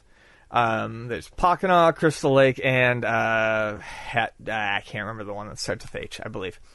And what it what the game does is is it either pits someone at Jason is someone at, as Jason and starts in Jason's little shack, and then the counselors, um, which are uh, all at the big house. Okay, the big the big house, and how the game plays out is um, there are seven counselors, and the counselors fend for themselves, but it's best to work as as teammates. Um, and on any map, the means for escape are kind of randomly generated. So each map is different. You have to you have to find items. yeah, you you can't you can't just memorize a map. Sure. So um, on any given map, there are a number of escape means that may be possible. Um, you can escape via a four-person car, two-person car, two-person boat. Uh, you might be able to call the police, um, and you might be able to just outlive Jason. Or you can kill him, which is very hard. Or you can kill him with, which is very hard, and it requires a very specific set of conditions Sure. um, including like a female counselor finding uh, the shack and getting his mom's sweater, and someone knocking a mask off, and Yeah. yeah, it's it's tough. Um, it's a lot of fun. You got to do a lot of sneaking around.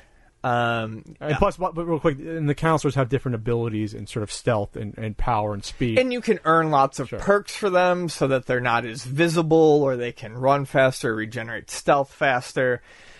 So basically, the game involves a lot of sneaking around, hopping into cabins, creating as little noise as possible, and looking for things like gasoline, batteries, Weapons, uh, weapons, um, maps, decoys, like for, like was it firecrackers? firecrackers, uh, turning up the radio like you would if uh, you were Autograph, the '80s metal band, um, to, to to create like a huge disturbance. Um, To throw Jason off your tracks to throw Jason off your tracks. because he can track you. He can. Uh, pocket knives you can find, which are really useful. So when he grabs you in a chokehold, you automatically stab him in the neck, and you can get away. You can find bear traps and stuff to set for Jason. Um, and as the game progresses, what's interesting is your strategy evolves or devolves depending on who's getting killed, who has what. Communication. I've played some games without the uh, mic, and you can still escape, and you can still do well, but the game definitely works better with communication. Well, the game is cool because it's somewhat realistic that you can't talk to other, uh, with the other counselors. Oh, that's unless- the best part. Unless you get the walkie-talkie. Yeah. So it's like if you don't Well, want to no, you don't no, want to cheat and use or, Discord. or you can, or you have to be within a certain Certain range. proximity. So the game knows that this is like the '80s technology. So Yeah. If you're across the campsite, I can't just talk to you unless we have a walkie-talkie. Yeah. So I, I love that. That is awesome. It's so cool. It's so fucking cool. And honestly, for an online game, I've met more cool people playing that game because of the way it pits you against forces you to team up. Yeah, they may yell at you, or something weird may happen where you, you know, in a panic, fortify a door as someone's Sure. trying to come in behind you. Sure. But you know. Afterwards, no one swear. When you die, you get tossed into a chat lobby where you can watch everyone else as they play, and everyone's just joking around afterwards. Sure, because there's a lot of probably, it's probably the sort of game where a lot of funny moments happen, near escapes, near deaths. Oh. Let me know. talk to you about a couple Okay. of those. I want to buy. Ian, I'll fucking play with you tonight because I was I wanted to play. Well, it, so. you need a PS4. I have it on PS4. no get a PC one now. Oh, I, I will probably buy it on PC. I don't have a PS4. Damn it. Anyway, but it's so good. I, I would buy it again um, when it works. But uh, so like the other night, my uh, my buddy Alan is playing on my account, and he finds the car keys, and he keeps calling out to people. He's he's got a walkie-talkie. He's trying to find because if you get a map. Or you can pull it up and you can see what checkpoints are done for certain escape things. So he sees the car and he sees the checkpoints, and he's waiting for someone to find gas and he sees someone finds gas so he runs to the car but the people who have found the other things are nowhere near it and he's like fuck this i gotta get out of here so he just jumps in the car without anyone else flips on the keys and drives away meanwhile someone's in the middle of the road acting like an asshole who knocked over jason right with a bat Sure. and decides that they're going to start teabagging Jason. And my buddy Alan's like, I got to get the fuck out of here. And just runs over the counselor, lose, loses me 200 experience points. But manages to beat out. the game. The other, um, Tommy Jarvis from the movie. If you find a certain CB radio and you uh, call Tommy Jarvis, someone who's either dead will come back as Tommy Jarvis, Mm-hmm. or the first person who dies will come back, and he gets one good shotgun shot, which incapacitates Jason for a long time. And uh, I was playing the other night, and the same dude who was really great. I wish I would have friended him, but there was an error with the list. Is following me, trying to protect me as Tommy Jarvis, and Jason grabs him, and I just start flailing my frying pan around, and I'm doing as much damage to Tommy Jarvis as I am to Jason. So it, it creates a lot of panic. There's a lot of good beats in the game. There's a lot of like scary effects that come up when Jason's using certain special powers. When the game works, it's fantastic. My biggest problems about when the game works is you have to get used to the fact that almost everything is context sensitive and tapping buttons and holding buttons changes things. So when you're getting used to it, when you're trying to open a window and get through a window, you may open and close that window five times before you realize like how to jump Oh. through the window. You got to get Gotcha. used to that sort of shit. Um, the other thing is um, all three of the current maps are campgrounds. It's hard for me to determine the difference between them. The fact that they move things around is very cool, but I want to see space. Give me a Jason. Spaceship? X, give me Spaceship? a Jason X map. Yeah, I think, and the, hell, they'll probably get a Jason X eventually, right? As a player Probably. Um, right, now, right now, was there like five or six different Jasons? Yeah, give me. Oh, there's uh, there's a lot of Jasons There's like right uh, six, seven, two, three, or four, and then you know, Yeah. there's a bunch of different powers. I like see, I like that part and, and each Jason has yeah different, powers. Yeah, Um, different speeds, different abilities. exactly. Uh, the counselors, like I said, do. Um, I, I'm well hoping for this. I'm hoping that this sustains enough. I hope that- it gets a Splatoon drip. well, when you it's funny you say Splatoon, I can picture uh, this being uh, eventually different game modes released. Yes. where you can have maybe counselors versus counselors. Maybe it's some sort of weird thing where Oh, you can already be a traitor. Like when I ran over that counselor. Oh, no, sure. I was But- called traitor. You can actually go and kill other counselors as a counselor. Well, what I'm saying, what if you have a built-in capture the flag mode? You're Sure. in the woods, capture the flag. why not? You have weapons, and, and then maybe one character is Jason or the computer is Jason, and you try to flip his influence on what team to kill. You know, there's easy things they can or, put or in the- even or even just something simple that I think I mentioned to you, like last counselor standing, no Sure. Silent, because a, a, a viable strategy if you're an asshole, Just kill is- everyone else? No, is to get no, because he won't get experience, but is to get Jason um, chasing you, and then look at the map where the other counselors are, run and run them into a crowd of counselors, and then just get the hell out. book the fuck out because then Jason will be like, "Well, I've got a bunch of people to fucking Yeah, kill I'll here, just so I'll just grab whatever." I'll just grab whatever I can." Yeah, I think I think there's a lot of potential here, and I I think there's there's obviously there's some there's some agreeable anger where it's like okay, I understand people can't play their game, but to yell at these people that are giving you, uh, Ubisoft wouldn't give the level of explanation that they're giving, Right. for why the game isn't working, and they're a much smaller company than, than, than a AAA publisher. I just feel like you got to bear with them a little bit, I a just- little bit. I'm not saying it, I'm not saying if they go weeks without without improving it, it's okay. I'm saying bear with them a little bit. I will say this. I feel like that in its current state, with its current problems, and yes, they probably did not expect this. I do believe that. But it feels like an early access game still. I do think the game is worth its $40 when when it's working. when it's working. Sure. I feel like the version that is currently released that people are putting their money into it because they have faith in it probably should have been a $20 early access game. Sure. Get it for PC, because I'll play it with you on PC. I, I promise. Okay, I mean it's fucking it's it's fun as fuck. Do you want you want to talk about video games uh, companies talking about games as a service? I mean, real quickly, um, I I think video games as a service is. I don't love the idea, but in certain areas, um, in certain ways, I'm okay with it. Well, when they say service, they're talking about something like Netflix, or they're talking something like Hulu, where you're you're paying almost as you go to an extent. Where it's not just uh, video game companies where this DLC, they want to get you, the, the consumer in the mode of this isn't a one-time purchase. This is a continual, like you say, drip of content, but you're going to be paying for this. And that's what they really want to say when they say service. They want you, they want the consumer on the hook over a, a longer period of time. Okay, yeah, I'm not I'm not so much into that necessarily. Um, constantly. Yeah, you're you're right because the, one of the examples they cited was um, Hitman, which you did pay for as you go. Yeah, you, you basically had missions you paid for, correct? Right.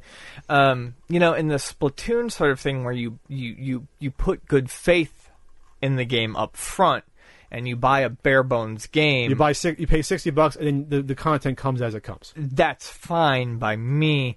Um, the Hitman model isn't so bad to me if the total cost in that good faith up front, and even if you are still paying as it goes along, doesn't equal a whole lot more than a full game.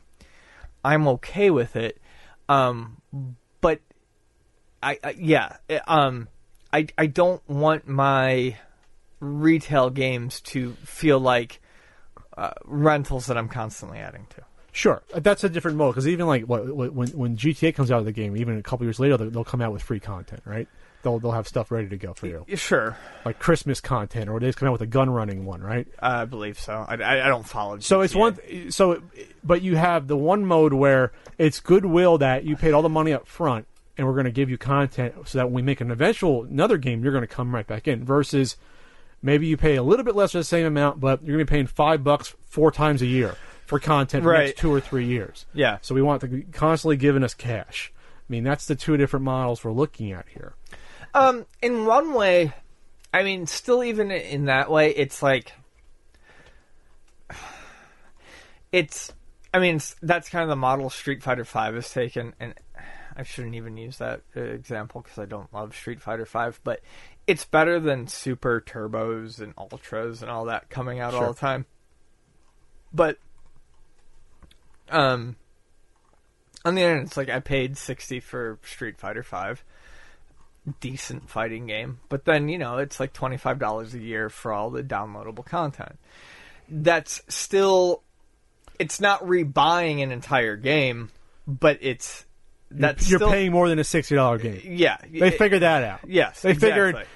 If we can get you to spend a hundred bucks on a sixty dollar game, we won. I'm not I'm not spending the forty dollars every iteration, but I'm spending twenty five. It's cheaper, but it's still not. They just figured out a, a model to get more money out of you. For the- for what ten years ago would have been the same amount of content in theory. Sure. was because what's the difference between a Street Fighter game where you have all the characters and costumes up front that you can you know develop on the front end versus dripping them out to you over two or three years? The difference is that you're going to count on the people to get the same experience ten years later, but in a different way. Sure. I mean, but but if this is going to be the more acceptable point of business, I think in consumers' minds there has to be, like you said, there has to be a level where I'm willing to pay this amount percentage more than the cover price of the game, but I ain't spending 100 percent again. Like I'll, I'll spend half. Like for example, for Zelda Breath of the Wild, I'll spend 20 bucks on DLC if I think it's worth it. I'm not spending another 60. You know, Right. I'm not going to go that far. You lost me there. And I think consumers have to be careful with that. This becomes the new normal. Right, and, and I can't remember the percent, uh, the, the the price points, but like uh, I bought, I bought Mortal Kombat 10 at sixty, and then paid for the season pass, which took it up to hundred, and I got a lot of time out of Mortal Kombat. But then they released Mortal Kombat XL sure. at I think even lower than 60 that had all the content. Granted you got it a little bit later, but it had all the content for less money. And that's where I'm like, You're like, what the fuck? yeah. And they did the same thing with Street Fighter 5. But you have to wait a little bit. You have to wait. you have to wait a little bit. yeah. So, yeah, it's whether do you like this game enough to support it more upfront for a higher price or do you wait? And even then you might still get extended content. Like if, if they handle Street Fighter 5 like they did Street Fighter 4, that game's going to have an 8-year shelf life. So you're not getting a bonus out of consumer for spending more money earlier when you probably should be. You're, if, you're, if you end up giving this, getting the same amount of content later for cheaper, is what you're saying. Unless, uh, except for if you're a tournament, and- and now I'm just focusing on fighting games. If you're a tournament player, you need that shit up front. Yes. Otherwise, you That's you your quote practice. unquote bonus, Yeah. which You have to- isn't necessarily a bonus. Which is why I think it's disgusting for a fighting game to even have that option. Because for a fighting game, we talked about before Street Fighter, that the game's only complete if you have all the fighters. Right. If you don't, it's not a fighting game at that point. You know, it's, you can't do it. So, all right. Well, we'll see where the industry heads and how this affects GameStop. You know. Okay. The uh, Nintendo Switch has a limited edition coming out for Limited uh, edition. Monster Hunter Double X. Uh, hopefully that'll come here. Monster Hunter X did for the 3DS as uh, Generations, I believe. Um, Monster Hunter is obviously huge in Japan. It's got a pretty good following here. Um, it kind of ran with uh, initially the Phantasy Star Online style of gameplay, and then took it uh, way deeper, way crazier. Um, but what I would want to touch on, I think, a bit more here is that the Monster Hunter Special Edition is interesting. Um, comes in a nice box and all that. Um, and it has a really cool Monster Hunter uh, Switch dock. Um, and then it has a uh, detailing around the edge of the tablet, um, the the actual center tablet piece, to make it uh, look very Monster Hunter themed. But because the Switch is so modular, what's interesting about this is I imagine we will probably see a shitload of um, Switch special editions. All you Oh, gotta yeah. do is make a new dock. Yeah, well- All you gotta do is add a, a silk screen to the edges of your tablet portion, and boom, you've got a new special edition Change the color. you're not printing an entirely new um, case like you would for a 360 or an Xbox One. These are very, very minor adjustments. I mean, you could take your existing Switch docks, silk screen some new art on them, and, and done. Well, I predicted obviously I predicted with the Joy Cons. That's a no brainer. We've already seen different colors coming out. Splatoon colors are coming Platoon out. colors, neon yellow colors for arms. I mean, Yeah, we've got everything. But I don't think a lot of people said, okay, what, what were the docks?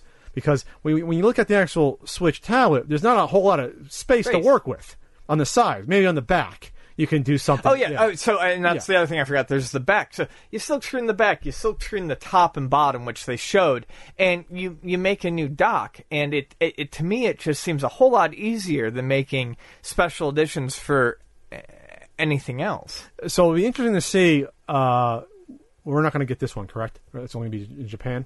Well, we may. They just haven't announced it yet. Okay, but I doubt it. But uh, uh, an- uh, Nintendo, an Odyssey one for Christmas, for Super Mario Odyssey. Why not? You know, if they wanted to, or a Zelda one, uh, absolutely, you'll, you'll see a Zelda one. I almost guarantee you'll see a Zelda one at some point with like a gold fucking Triforce on both Sure. sides, and it'll, and they'll sell out instantly. You know what I mean? Like is Nintendo. They know how to get the money out of you without it seeming like they're gouging you. Right. You know what I mean? Like they're they're not going to charge you a huge amount more for it. They'll just bundle it with the game, and so they know that okay, it's an extra incentive. It doesn't cost us really anything extra to put a Triforce on a dock, but we can we'll, we'll sell a lot more. We know that, and you'll and you'll and you'll buy it even without a premium price. Just throwing in you know throwing in a freaking Zelda I don't know. Napkin or something in with your game. I don't. I don't fucking know. I'm thinking of the Leisure Larry, Leisure Larry 30th anniversary. We can talk about that later. But whatever. Uh, but we're going to see that. We're going to see the Joy Cons. I mean, hell, I'm looking at the the Splatoon uh, Pro controller they announced. It looks gorgeous. Yeah, it it's the same thing. You, you, they change the colors on the wings, and they have the etching of, of Splatoon stuff in the middle. It's like you could get you'd go out and buy that in a second. Yeah, I would. Um, so Nintendo's in a good spot now uh, with their hardware. I wonder if, if this is going to be sort of the new collector's market for because they never really took off with like all the different Wii variants or there wasn't- enough Wii U variants out there for people to care. But I wonder, No. but I wonder if you'll end up having like someone like 30, 30 docks, uh, Switch docks in the future. what I mean? Probably. Nintendo's just gonna you know laugh all the way to the bank with that.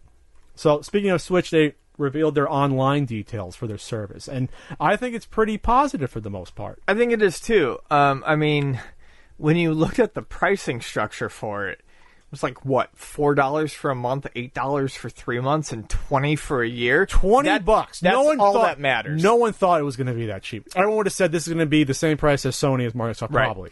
So I think twenty dollars is really the only price point that we need to talk about right now. Um, the twenty dollar price point is insane compared to the sixty dollars, uh, especially for what they are saying you'll get. Now, obviously, you'll get the online play, the chat, the Lobby, voice lobby. chat through the smartphone app, which thinks. et cetera, et cetera. But more importantly, so I mean, most of these these these services, you know, for sixty, they offer you the online play, the voice chat, uh, the occasional deals on download games. And by the way, this is all free until 2018. This doesn't kick in until next year. For the most part, um, if if the game stuff comes up before then, it actually shows on the checkbox that you won't get it. But I don't know if that'll happen before 2018. Um, so you get the voice chat, you get the occasional deals on games. This is on other platforms, um, and then you usually get like two games free a month. Sony used to be really good about it, but now it's usually like an indie game, which isn't a bad thing. Um, but they're usually cheap enough that people who want them buy them day one, and then you know something else. Oh, by the way, oh, yes, you're right. On, only online's free till 2018. The classic game selection we're getting to is not. Okay. Right. What Nintendo is offering for twenty dollars is all the online and a classic game selection. Now, what they initially had talked about in early uh, earlier this year was dripping you a new game a month. One basically featured free game a month they were going to do. Right. on the service. That's sort of a here's the one game you can play it online, and I guess if you want to buy it afterwards, you can, but here's your sampling. Here's your sampling. Here's your bone we're throwing you. It was kind of an interesting idea. I mean, to a degree, it gets everyone playing and talking about one game, but obviously not really um, a great deal or a great idea other No. than that. Um, they've since removed that limitation, and what it basically sounds like they're going to be offering people is a uh, Nintendo Netflix library that will grow over time. Um, they said that there will be uh, multiple titles to choose from, and as long as you have the subscription, excuse me, as long as you have the subscription, uh, you'll be able to play these games. Um, that's really no different than the quote unquote free games that you get via uh, Xbox Live Gold or um, the PlayStation uh, Network um, completely free games, which disappear if you lose your Sure. um, membership. Now, anything that you download via a sale that's um. Exclusive to like PSN uh, network members or whatever, you get to keep. And I would hope that Nintendo would do that because they did mention there will be eShop uh, discounts for members. Um, but still, for twenty bucks a year, that's insane. Well, this says you'll be able to download classic games at no extra cost. I'm not making sure that means you can keep them, but you're going to have them available. I, I'm pretty certain they said that only uh, multiple times, only while you have sure. the So subscription. they, they, they, they confirmed Super Mario 3, Balloon Fight, and Dr. Mario. so far, So the big news about this to me is that they are considering Super Nintendo games as well. yes, That is huge. On top of this, and then the other big, the biggie about this, which is to me and Ian not as a big deal as the, the public, online multiplayer for these games is a huge freaking deal. yeah. This this makes the Switch now the viable uh, successor in terms of you want to be able to play Tecmo Bowl against your, your friend like you did 30 years ago that lives across town. Now you can. Man. Or Super Mario 3, we can double up, you know, and play two players. That is huge to me. I think Dr. Mario is an amazing two-player game. Now I can play that with someone. now now I can go hey, hey Ian let's play you know let's play it together and you know without coming that is huge and now you you have a little bit more of a gleam you know a little more window into the soul of Nintendo of why they might have canceled the NES Classic Edition because they might have seen this Oh, as- no, I think that's uh, that's eyes wide open. But I mean, like they probably didn't think of that, that until recently. Maybe they saw the huge, maybe maybe the NES Classic Edition and the huge sales gave them this idea, and said, you know what? Instead of us producing these sixty dollar consoles, having to deal with the bullshit, the manufacturing and the shipping, and then getting uh, relatively small profit, what if we just add this as the cherry on top of our online service, and we make sure the 15 million or so people that are buying a Switch in 2017, we'll say 80% of those people spend 20 bucks a month on this service. And that ends up being a hell of a lot more than than them buying a $60 NES Classic Edition once. That's probably their gambit. I think it's wrong to an extent because it leaves out people that won't ever get a Switch, but I see their point and it is smart. No, I It think is it smart to too, it. and I, I, I mean, I even went so far back as to say that I think the reason they discontinued the Switch was because, or discontinued the NES Classic Edition was because they had something in store for the Switch regarding the Virtual Console. Sure. and this is obviously above and beyond the Virtual Console, and I, I think this justifies my my thought. Sure, I still think they could. They probably should have just jacked the price of the classic edition to eighty or hundred bucks in order to get more profit. But it is what it is. To me, it's almost like if this didn't exist for twenty bucks, people would still get it. Now you have to get it for twenty bucks. Excuse me, twenty bucks a year, not a month. You have to buy it. Well, I feel that way about any online service on any console, but Well, well, Nintendo just softened the blow. Exactly. They're going to say, okay, well, you think we should, you should be able to play online anyway, It's a third of the price, and we're going to give you a bunch of those retro games you want to play. and you can play them online. Yep. You can't do that with the NES Classic Edition. You can't wire it to play, you know, your your your your your aunt in Tuscaloosa, or I'm sure I pulled that name out of. So I guess it's going to come down to what games you see available, how many third party ones are going to be able to get. Is obviously any Nintendo published one slash develop one they'll be able to get. But if there's a special one out there, you know, if they have to get Contra, we'll see how long it stays for twenty bucks a year. Versus there'll probably be ones that are always going to be available. Then you can just buy them separately, just like on the virtual console for like whatever three or five bucks. So that that's actually exciting to me. That me and Ian can play pro wrestling against each other all the time. We're doing our hundredth podcast, and there's been a recurring theme that we come back to, whether it's counterfeit games, re- misrepresentation of, of game cartridges uh, that are sold on eBay or come into Luna, for example, and it's always labels that are reproduction. And there's a reason we talk about bringing this knowledge to the community is that there's a potential for people to be to be uh, ripped off. There's a potential for deception with just the existence of these labels, uh, and we usually speak about this when it comes to games that are very expensive. Flintstones Dinosaur Peak, Little Samson's been a recurring theme. Stuff like uh, Conker's Bad Fur Days come up when we talked about uh, you know GameStop taking in fake games and selling, give them back out to people, and it's almost never games that are below like eighty dollars right. in your experience coming into the shop. They're always a very expensive games, and most of these label uh, labels are available freely online. And these are the labels that are also used on the counterfeit market at AliExpress. Right. These games are made. So when a prominent YouTuber uh, talks about relabeling video games, it it, it gives me um, pause to see how they're representing it, but also I want to I want to see how the, the the audience of that YouTuber is interpreting the data. And so 8-bit guy recently who does great work. He's mostly, I guess, centered on com- uh, computers for the most part. But he talked about relabeling uh, video games. Uh, and he used two examples. He used Pitfall for Atari 2600 and uh, the acclaim WF WrestleMania on the NES. Um, and it, it became a minor story just because he has so many subscribers. Because he has half a million subscribers, so people, a lot more people than usual, are now finding out about relabeling video games. So there's been a debate that's started from this. And if you never listened to the podcast before, you probably know where Ian and I are coming from to begin with. But I wanted to get Ian's opinion on this since he actually had a tweet about this in, in response. Yeah. Um, I, I retweeted someone who said that this person was, uh, uh, and I retweeted a friend of mine. It was in the moment, um, and the person was like, you know, this is the worst person in the world. And obviously, that was sarcasm. That's hyperbole. It was hyperbole. Um, and I don't actually believe that, but I, I, I do feel that um, it, it doesn't really matter what you're relabeling. Um, I, I, I can't stand behind it. Um, there were certain things I believe the person said or tried to compare it to, like Ape uh, guy compared it to when you're putting, you know, when you're refinishing parts on an old car or when you're cleaning an old coin. Those are the two examples he gave. but I don't know anyone who really cleans old coins. Um, you know, I try to I try to look at it from a comic book standpoint. Okay. Okay. If if you try to um, fix a comic book or re-ink parts of a comic book, you know, and get it graded, it immediately destroys the value of that. It, comic it at book. least, at least halves the value, if not more. Right.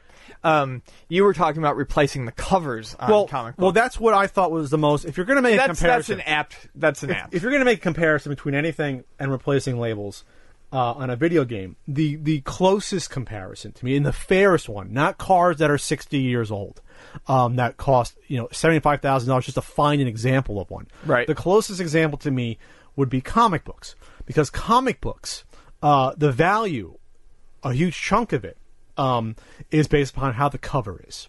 Yes, the inside of the pages do matter a little bit, but by and large, it is the cover, and there's a certain grade of, of level of if damage that that um, predicts the, the value and condition of it. Correct. So for a game, we're not there yet. There's no established. This is a 8.0 label. There's not a 6.0. Right. There's not a 5.0.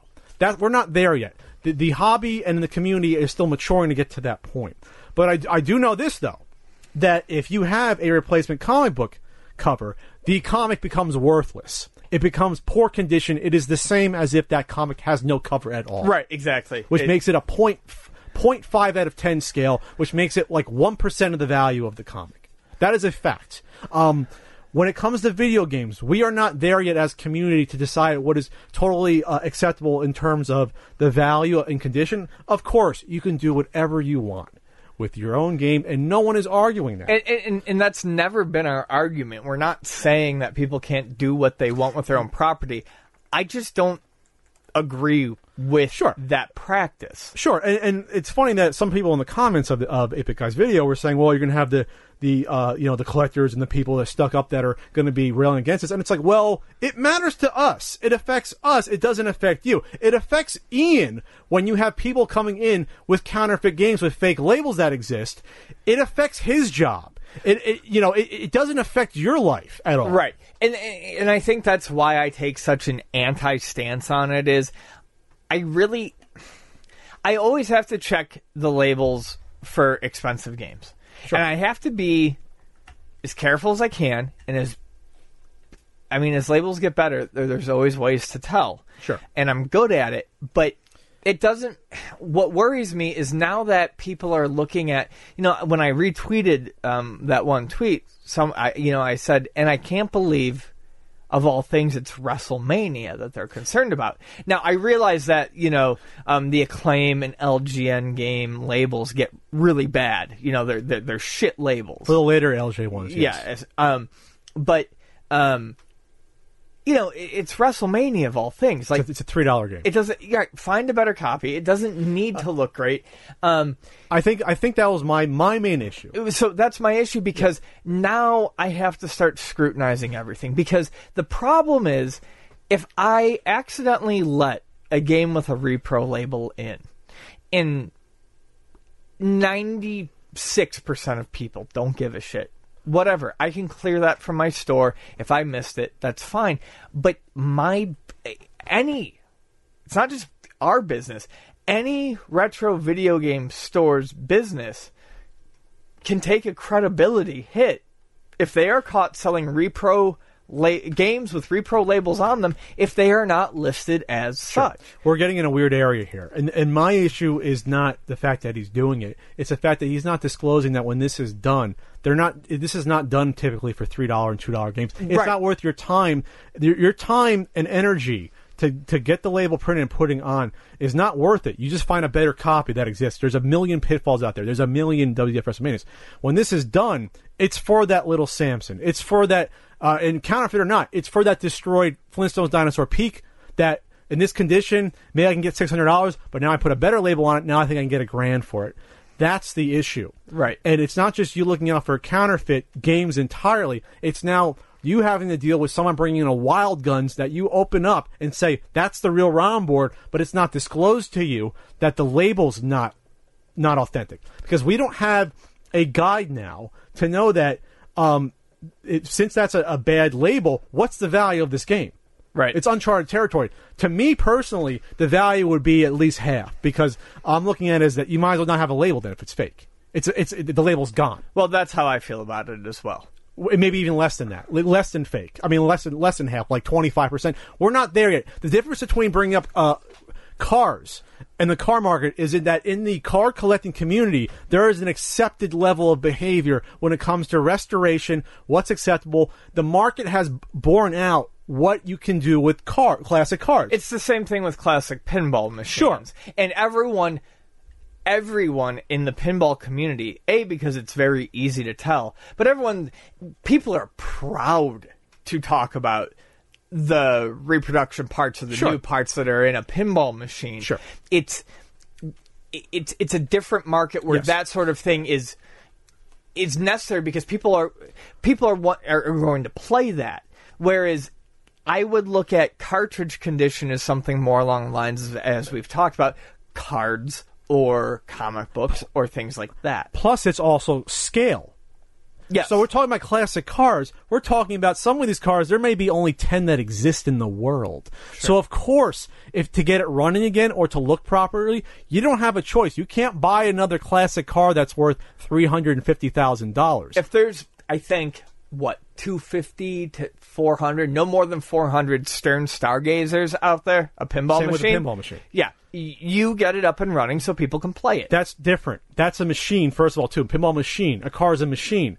These are games with a label. It's Right. different. Like I said, that's why I think a comic book is the best comparison. Sure. If I find even an amazing Fantasy 15, the first appearance of Spider-Man, with a destroyed cover, instead of me doing a repro cover, it's probably worth my interest to find a better cover, you know, and, and buy another book. You know what I mean? It, it would make more sense if you're just looking at monetarily or even collectible value.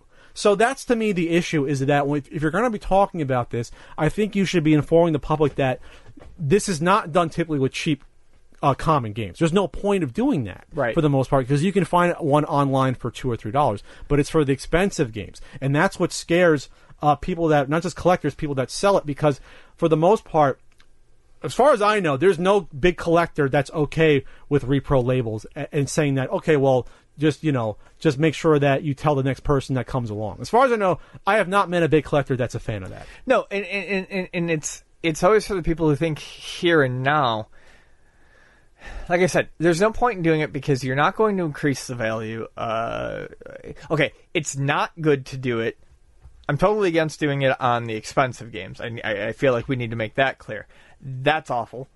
And there's no point in doing it on the cheaper games because you're not going to increase the value, but you could be ruining the reputation of another person who sells it if it's found out, or a store if it's found out.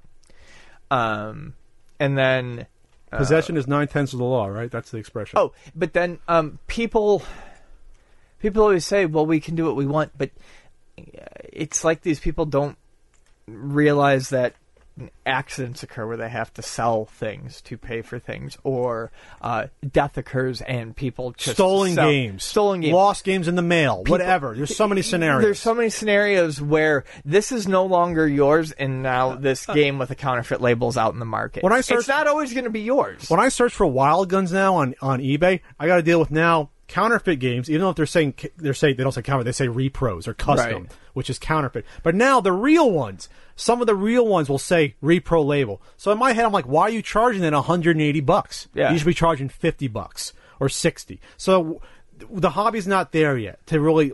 Uh, decide this, but I do know that the hobby has decided that repro labels, by and large, are bullshit when it comes to the collectors community and to people buying and selling them Yeah. because there's more harm that's happening than good. All right, Q and A time on the CU podcast.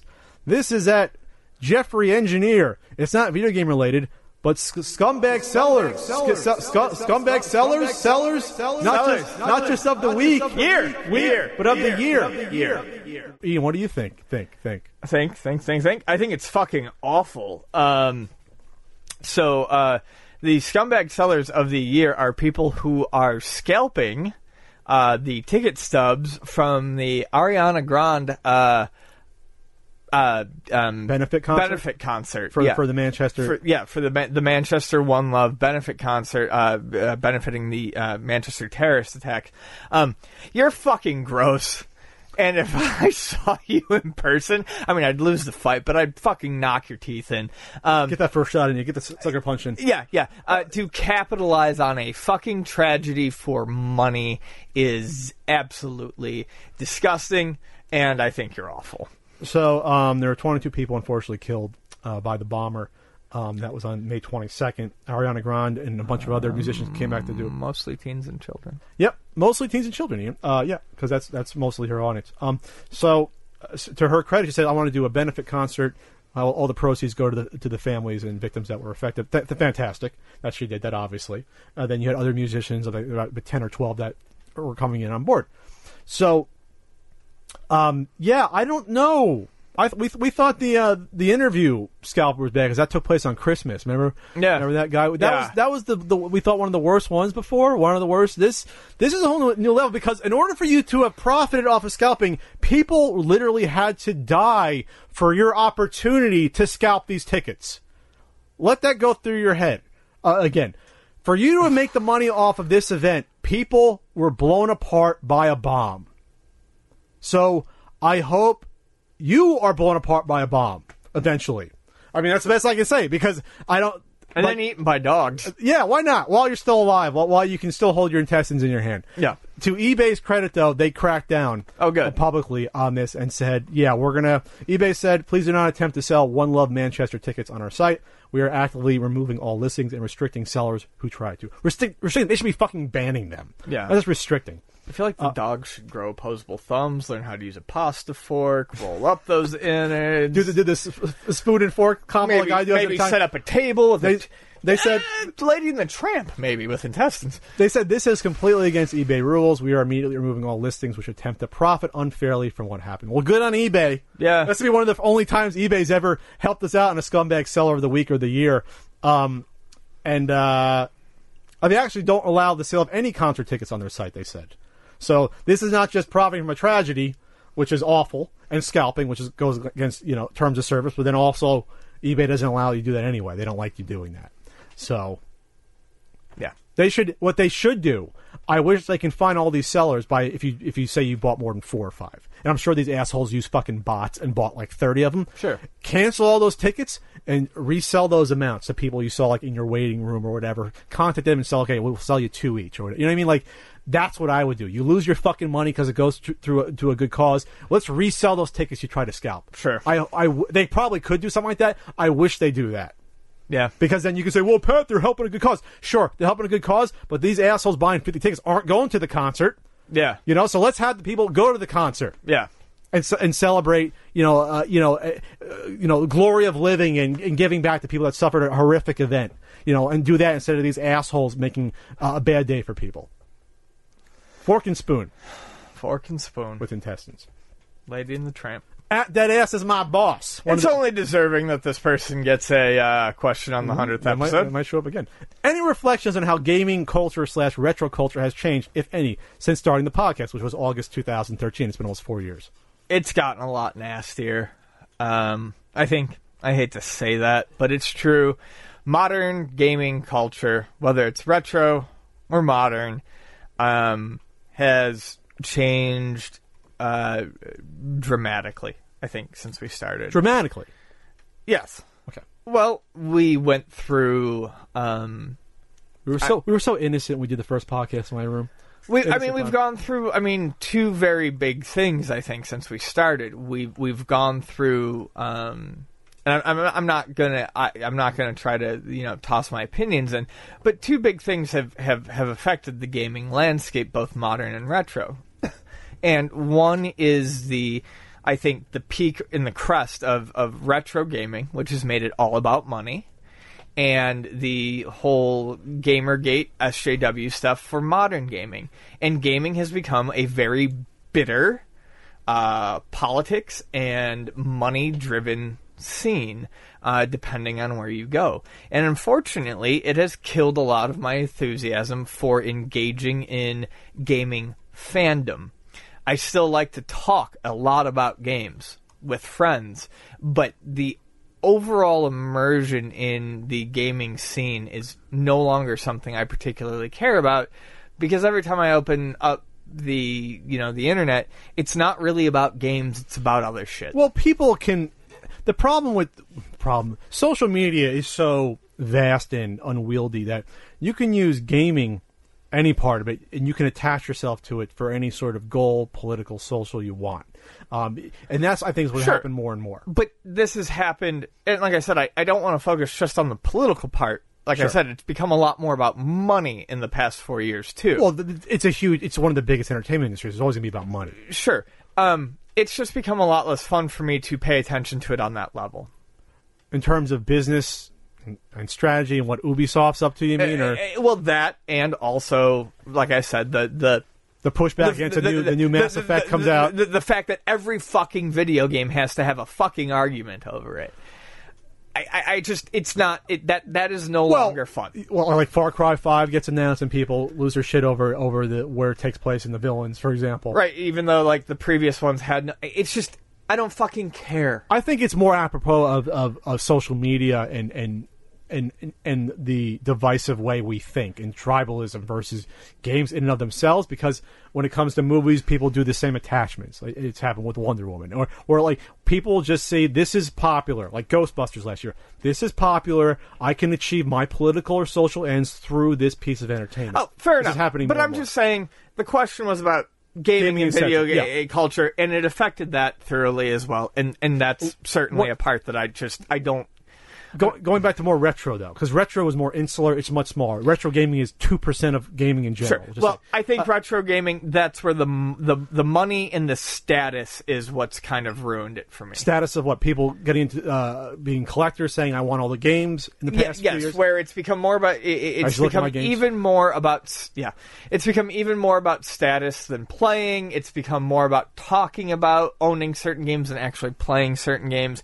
I do appreciate certain groups and people out there who are making an effort to play games. A couple of my buddies uh, that I know online, you know, run a group called. Uh, I think it's Cartridge Club or something, where it's like a book club where they like pick a game every month and they make sure they they play through it and talk about it, and that's the sort of shit I like. so you see, you see the the end of game playing and the history part being thrown to the side or even forgotten. It's cast aside, and you see more the um, the, the the more not greedy but opportunistic side or the uh, egoistic side taking over. Yes, and I'm not trying years. to be pessimistic because I think we can get past that, but that's that's one I hope. It's tough once once money gets into the equation more. and I, I, I see a lot of people pushing back against that, but um, I think that's the biggest change for retro gaming that I've seen since we've started is that it's gotten. It was already there. I mean, some of our first topics were about that but I think it's gotten worse. Yeah, we got to. I think we got to a breaking point. We we covered uh, more than one, uh, you know, Kickstarter Indiegogo that we thought was kind of weird. Not just a, a certain one, but we covered other ones that consoles were like, this is weird, or we don't think this is going anywhere. Or certain retro projects were like, okay, will this have happened a few years ago? Absolutely not. Right. Because now it's recognized in the public with stuff like NES Classic Edition. Even before that, like, I'll come back to uh, seeing a fucking Burger King commercial and Froot Loops showing Super Mario Brothers. Yeah. that would have never happened five years ago. Never. And now retro gaming is now where we are, people in our 30s, early 40s. We're the ones spending money. We're the ones that have kids. Now it's in the forefront. Now you have, you know, before you had three or four retro gaming conventions a year, six, seven years ago. Now there's 15 to 20 a year Right. that happen. I get invited out not just to, uh, and this isn't me bragging, it's me telling the truth. I get invited out to one the same weekend, two others. The same weekend, two others invite me Right. It was used to be weird. You had three retro gaming conventions in one month. That was unheard of. Now three existed one weekend across the U.S. Yeah. So it just the the reach has gotten there, but I think we have plateaued in terms of the reach of, of retro gaming, in terms of the, the market, and you want to say hysteria. I think we've plateaued. Not saying we're going to crash. We've definitely hit that zenith point where okay. I don't see it getting much bigger than this. Yes, we have retro style games that hit it big like Shovel Knight. We understand that. That's not going to go away, and you're going to have big ones every other year. No, and like that's that. and that's good because I think that could feed people's urges um, and desires for games like that without Exactly. having them constantly fall back on a, a, a retro market. Sure.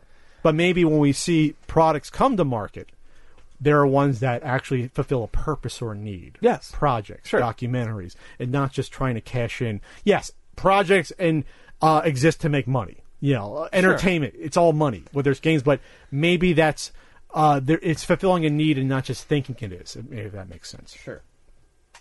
All right, we got one more topic, and this is our Patreon special call in. Yes, you can go to patreon.com sla- slash CU podcast, and you can leave a message with that special handy dandy number if you sign on.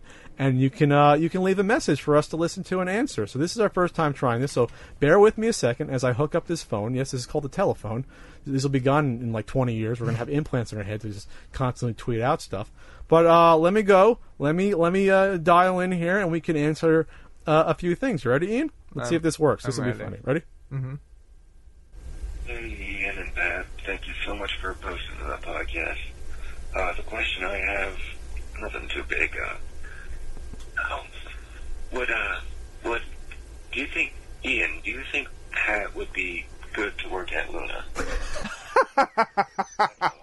Thanks.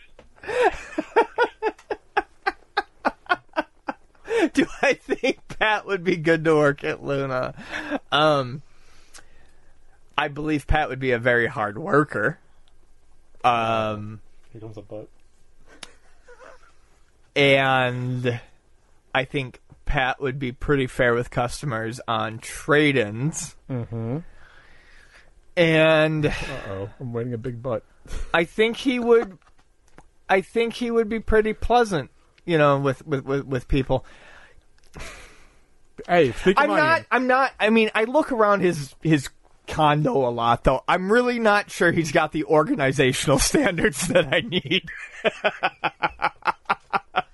Touche, Ian. So Pat is waiting Hey, for the butt, Let's put it that's this way. the butt. Let's put it this way, though. To be fair, and thanks for the question.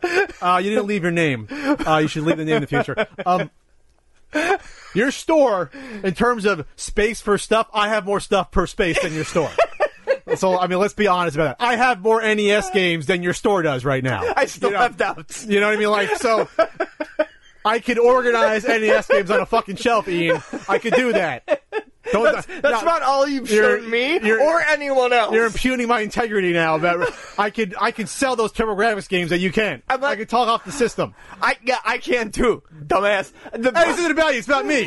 um, I think a certain collection video from a few years ago might prove my point. Five years ago, and people are demanding an update. I think. Yeah, well, no, I'm not film, filming Uh, it. Let, let's, let's put it this way. I'd be good with like 95% of people, but if that, well, then again, you also yell at the counter for people and say, get the hell out. Yeah. I think I would actually. Oh no, I'm allowing that in in in in, in you. Oh, sure. You're allowed to do that. I think I'd be more people. subtle and just offer like a dollar, and, and then, it, or if not, I would just pretend to drop it and step on the, the counterfeit and say, "Oh, whoops, I broke your game." Certain people, You you, give them an inch, they take a mile, man. You just gotta tell them to fuck off and leave. So you don't think I can do that? I, How- I said you could. How- I said my only concern is your organizational standards. How long in the training process would we go without us coming to blows? How long would that take? You think between us yelling at each other? Well, that's Or- a problem. we'd, we'd probably have to go out back and shed blood a few times before the pecking order. One was one of those fights where we're just like we're both like on our ground. All right, okay, All right, okay, okay. okay. We're both, All right, we slugged all it out. Oh, it's a truce. We- right, yeah, truce, truce, okay. It, it- it wouldn't even be over something. Even it'd be like how we organize the Saturn games Oh, correctly. it to would be very minimal. It'd be like you know, what, Ian, I think you could move twenty percent more Saturn games if you didn't stack them horizontally instead of vertically. You'd be like Pat. It's not a big deal. We- Pat, we we're going out back. Either that, or, either that or it would be over lunch. It'd be over. No, I think. Well, we do have disagreements on quality of burritos at points. Yeah, we do. All right. Uh, next, next question. That was good. Fellas, this is your boy. That ass is my boss from sunny and hot Orlando, Florida. Keeping it in line with the 100 theme, uh, if you were asked to live 100 extra years but could only play one game that entire time, what would it be and why? Happy 100 episodes. You guys are awesome. Keep it real as always. Peace. Thanks. Uh, that also that asked my boss. We- Smooches. Um, so one game for a hundred years. Um, what, what do you, what do you think? I'm actually going to deviate from my usual favorite video game norm, um, which would be DuckTales, uh, and say that I would probably. Has to have replay value. Yeah, it would have to have replay value, Absolutely. and I would probably go with something um, like uh, NetHack or Slash 'em, uh, Okay. which are huge roguelikes, um, or uh, you know something like Diablo, uh, something that's procedurally generated. So you can come um, back to it. randomized, so that I could always go back to it. Um, yeah, I would definitely go with, with, with something like that. I think. I'd probably say honestly, I haven't played it yet, but the latest Civilization. If it's in- Oh yeah, know, Civ Six, absolutely. yeah. That's a great choice. I mean, hell, Civilization Two took up an entire summer of my life in high school, like Yeah. an entire summer. Civ Six, or like uh, I know I I know people will argue over the numbers, so I'm just gonna say Diablo as a whole as a franchise. I would say Civilization or Diablo franchises would be great. I would be great choices. And honestly, oh, uh, my, oh, the volume was low on my phone. Sorry, I didn't know. And honestly, um, if you want to get technical, if you play like Civilization, you have some connection to humanity again. Like you can talk to your advisors, and you Yeah. can see you can you can remember that outside of this little island, there's a world out there that's doing well. You know what I mean? Like I'm just being literal though, but you know you see what I'm saying though. yeah, no, I, I I actually agree with you. So, um, yeah, I mean, The beauty of Civilization is yes, it's strategic, it's nice, but yes, you can see us come from the caves and then we build you know wonders of the world, and everything's great and peachy. Yeah. So yeah, NetHack slash Slash'em, um, uh, Diablo or, or or Civ, I think would be great choices. Okay. Hey, long time listener, first time caller. Uh, hey, Pat, uh, do you have a stain of it for sale? My uncle bought me one when I was a kid and lost it. Um, no, no, I do not have a Stadium Events for sale. Boy, that voice sounded familiar. No, I don't. But uh, Ian, do you have a Stadium Events for sale? no, unfortunately, I don't. so if you want to leave a message like that or a question, go to uh, patreon.com slash CU podcast, and we have a nice tier for you if you want to be able to leave us a question or comment. And if we like it enough and it's not rude, we will play it on the air.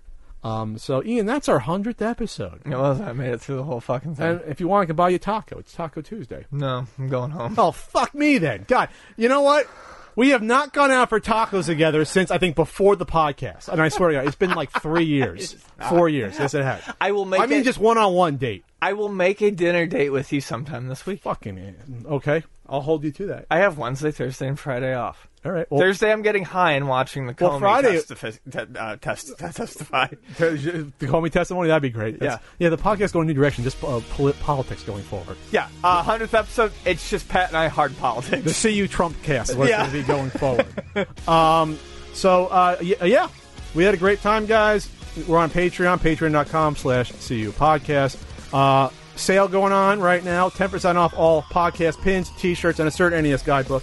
put it up there. Use code CU Podcast and go to ultimatenes.com. That'll save you 10%. Um, thanks again to Mike and John of CFO$ for Yes. providing an awesome theme. That'll be up on iTunes eventually. So you can, uh, you know, kick them a dollar or whatever they want to charge for that. And there'll be a couple of different versions. We'll just say there's going to be an ad lib version as well. That'll be entertaining. That Ian's smirking at me for. And then, um, um, I will be at a certain uh, event at the end of the month that I'm not going to mention right now, but uh, check it out. That's too many games. I'll be there. I won't. Ian won't be there. That's why I didn't want to bring it up. Sorry, Ian. Uh, I definitely taco. Owe you taco. Uh, the Ian, Ian's looking right through me right now. No, um, uh, but Ian will be at uh, with me at will be at Game On Expo in August. Yes. wait to book that flight. I'm actually looking forward to that. It's uh, I've been invited out to it three years in a row, and I, sh- I actually get to go to it. and we're, and we're the, being the first guests that are invited back to Portland. So we'll be back at Portland. Um, so for Ian Ferguson, I am Pat Contri. We will see you for another hundred episodes or my death, whichever happens first. First, that's, that's a little little dark. or mine. No, you're gonna get better. You can put a bundle of nerves. This in is a the jar. This is the most you've done on the podcast in like eight months. Yeah, well, that's because I'm fucked up. Well, that's how you should be every podcast then. What's wrong with that? You, you were fucked up on alcohol for half of them. What's the difference? yeah, fair. All Love you all. Bye.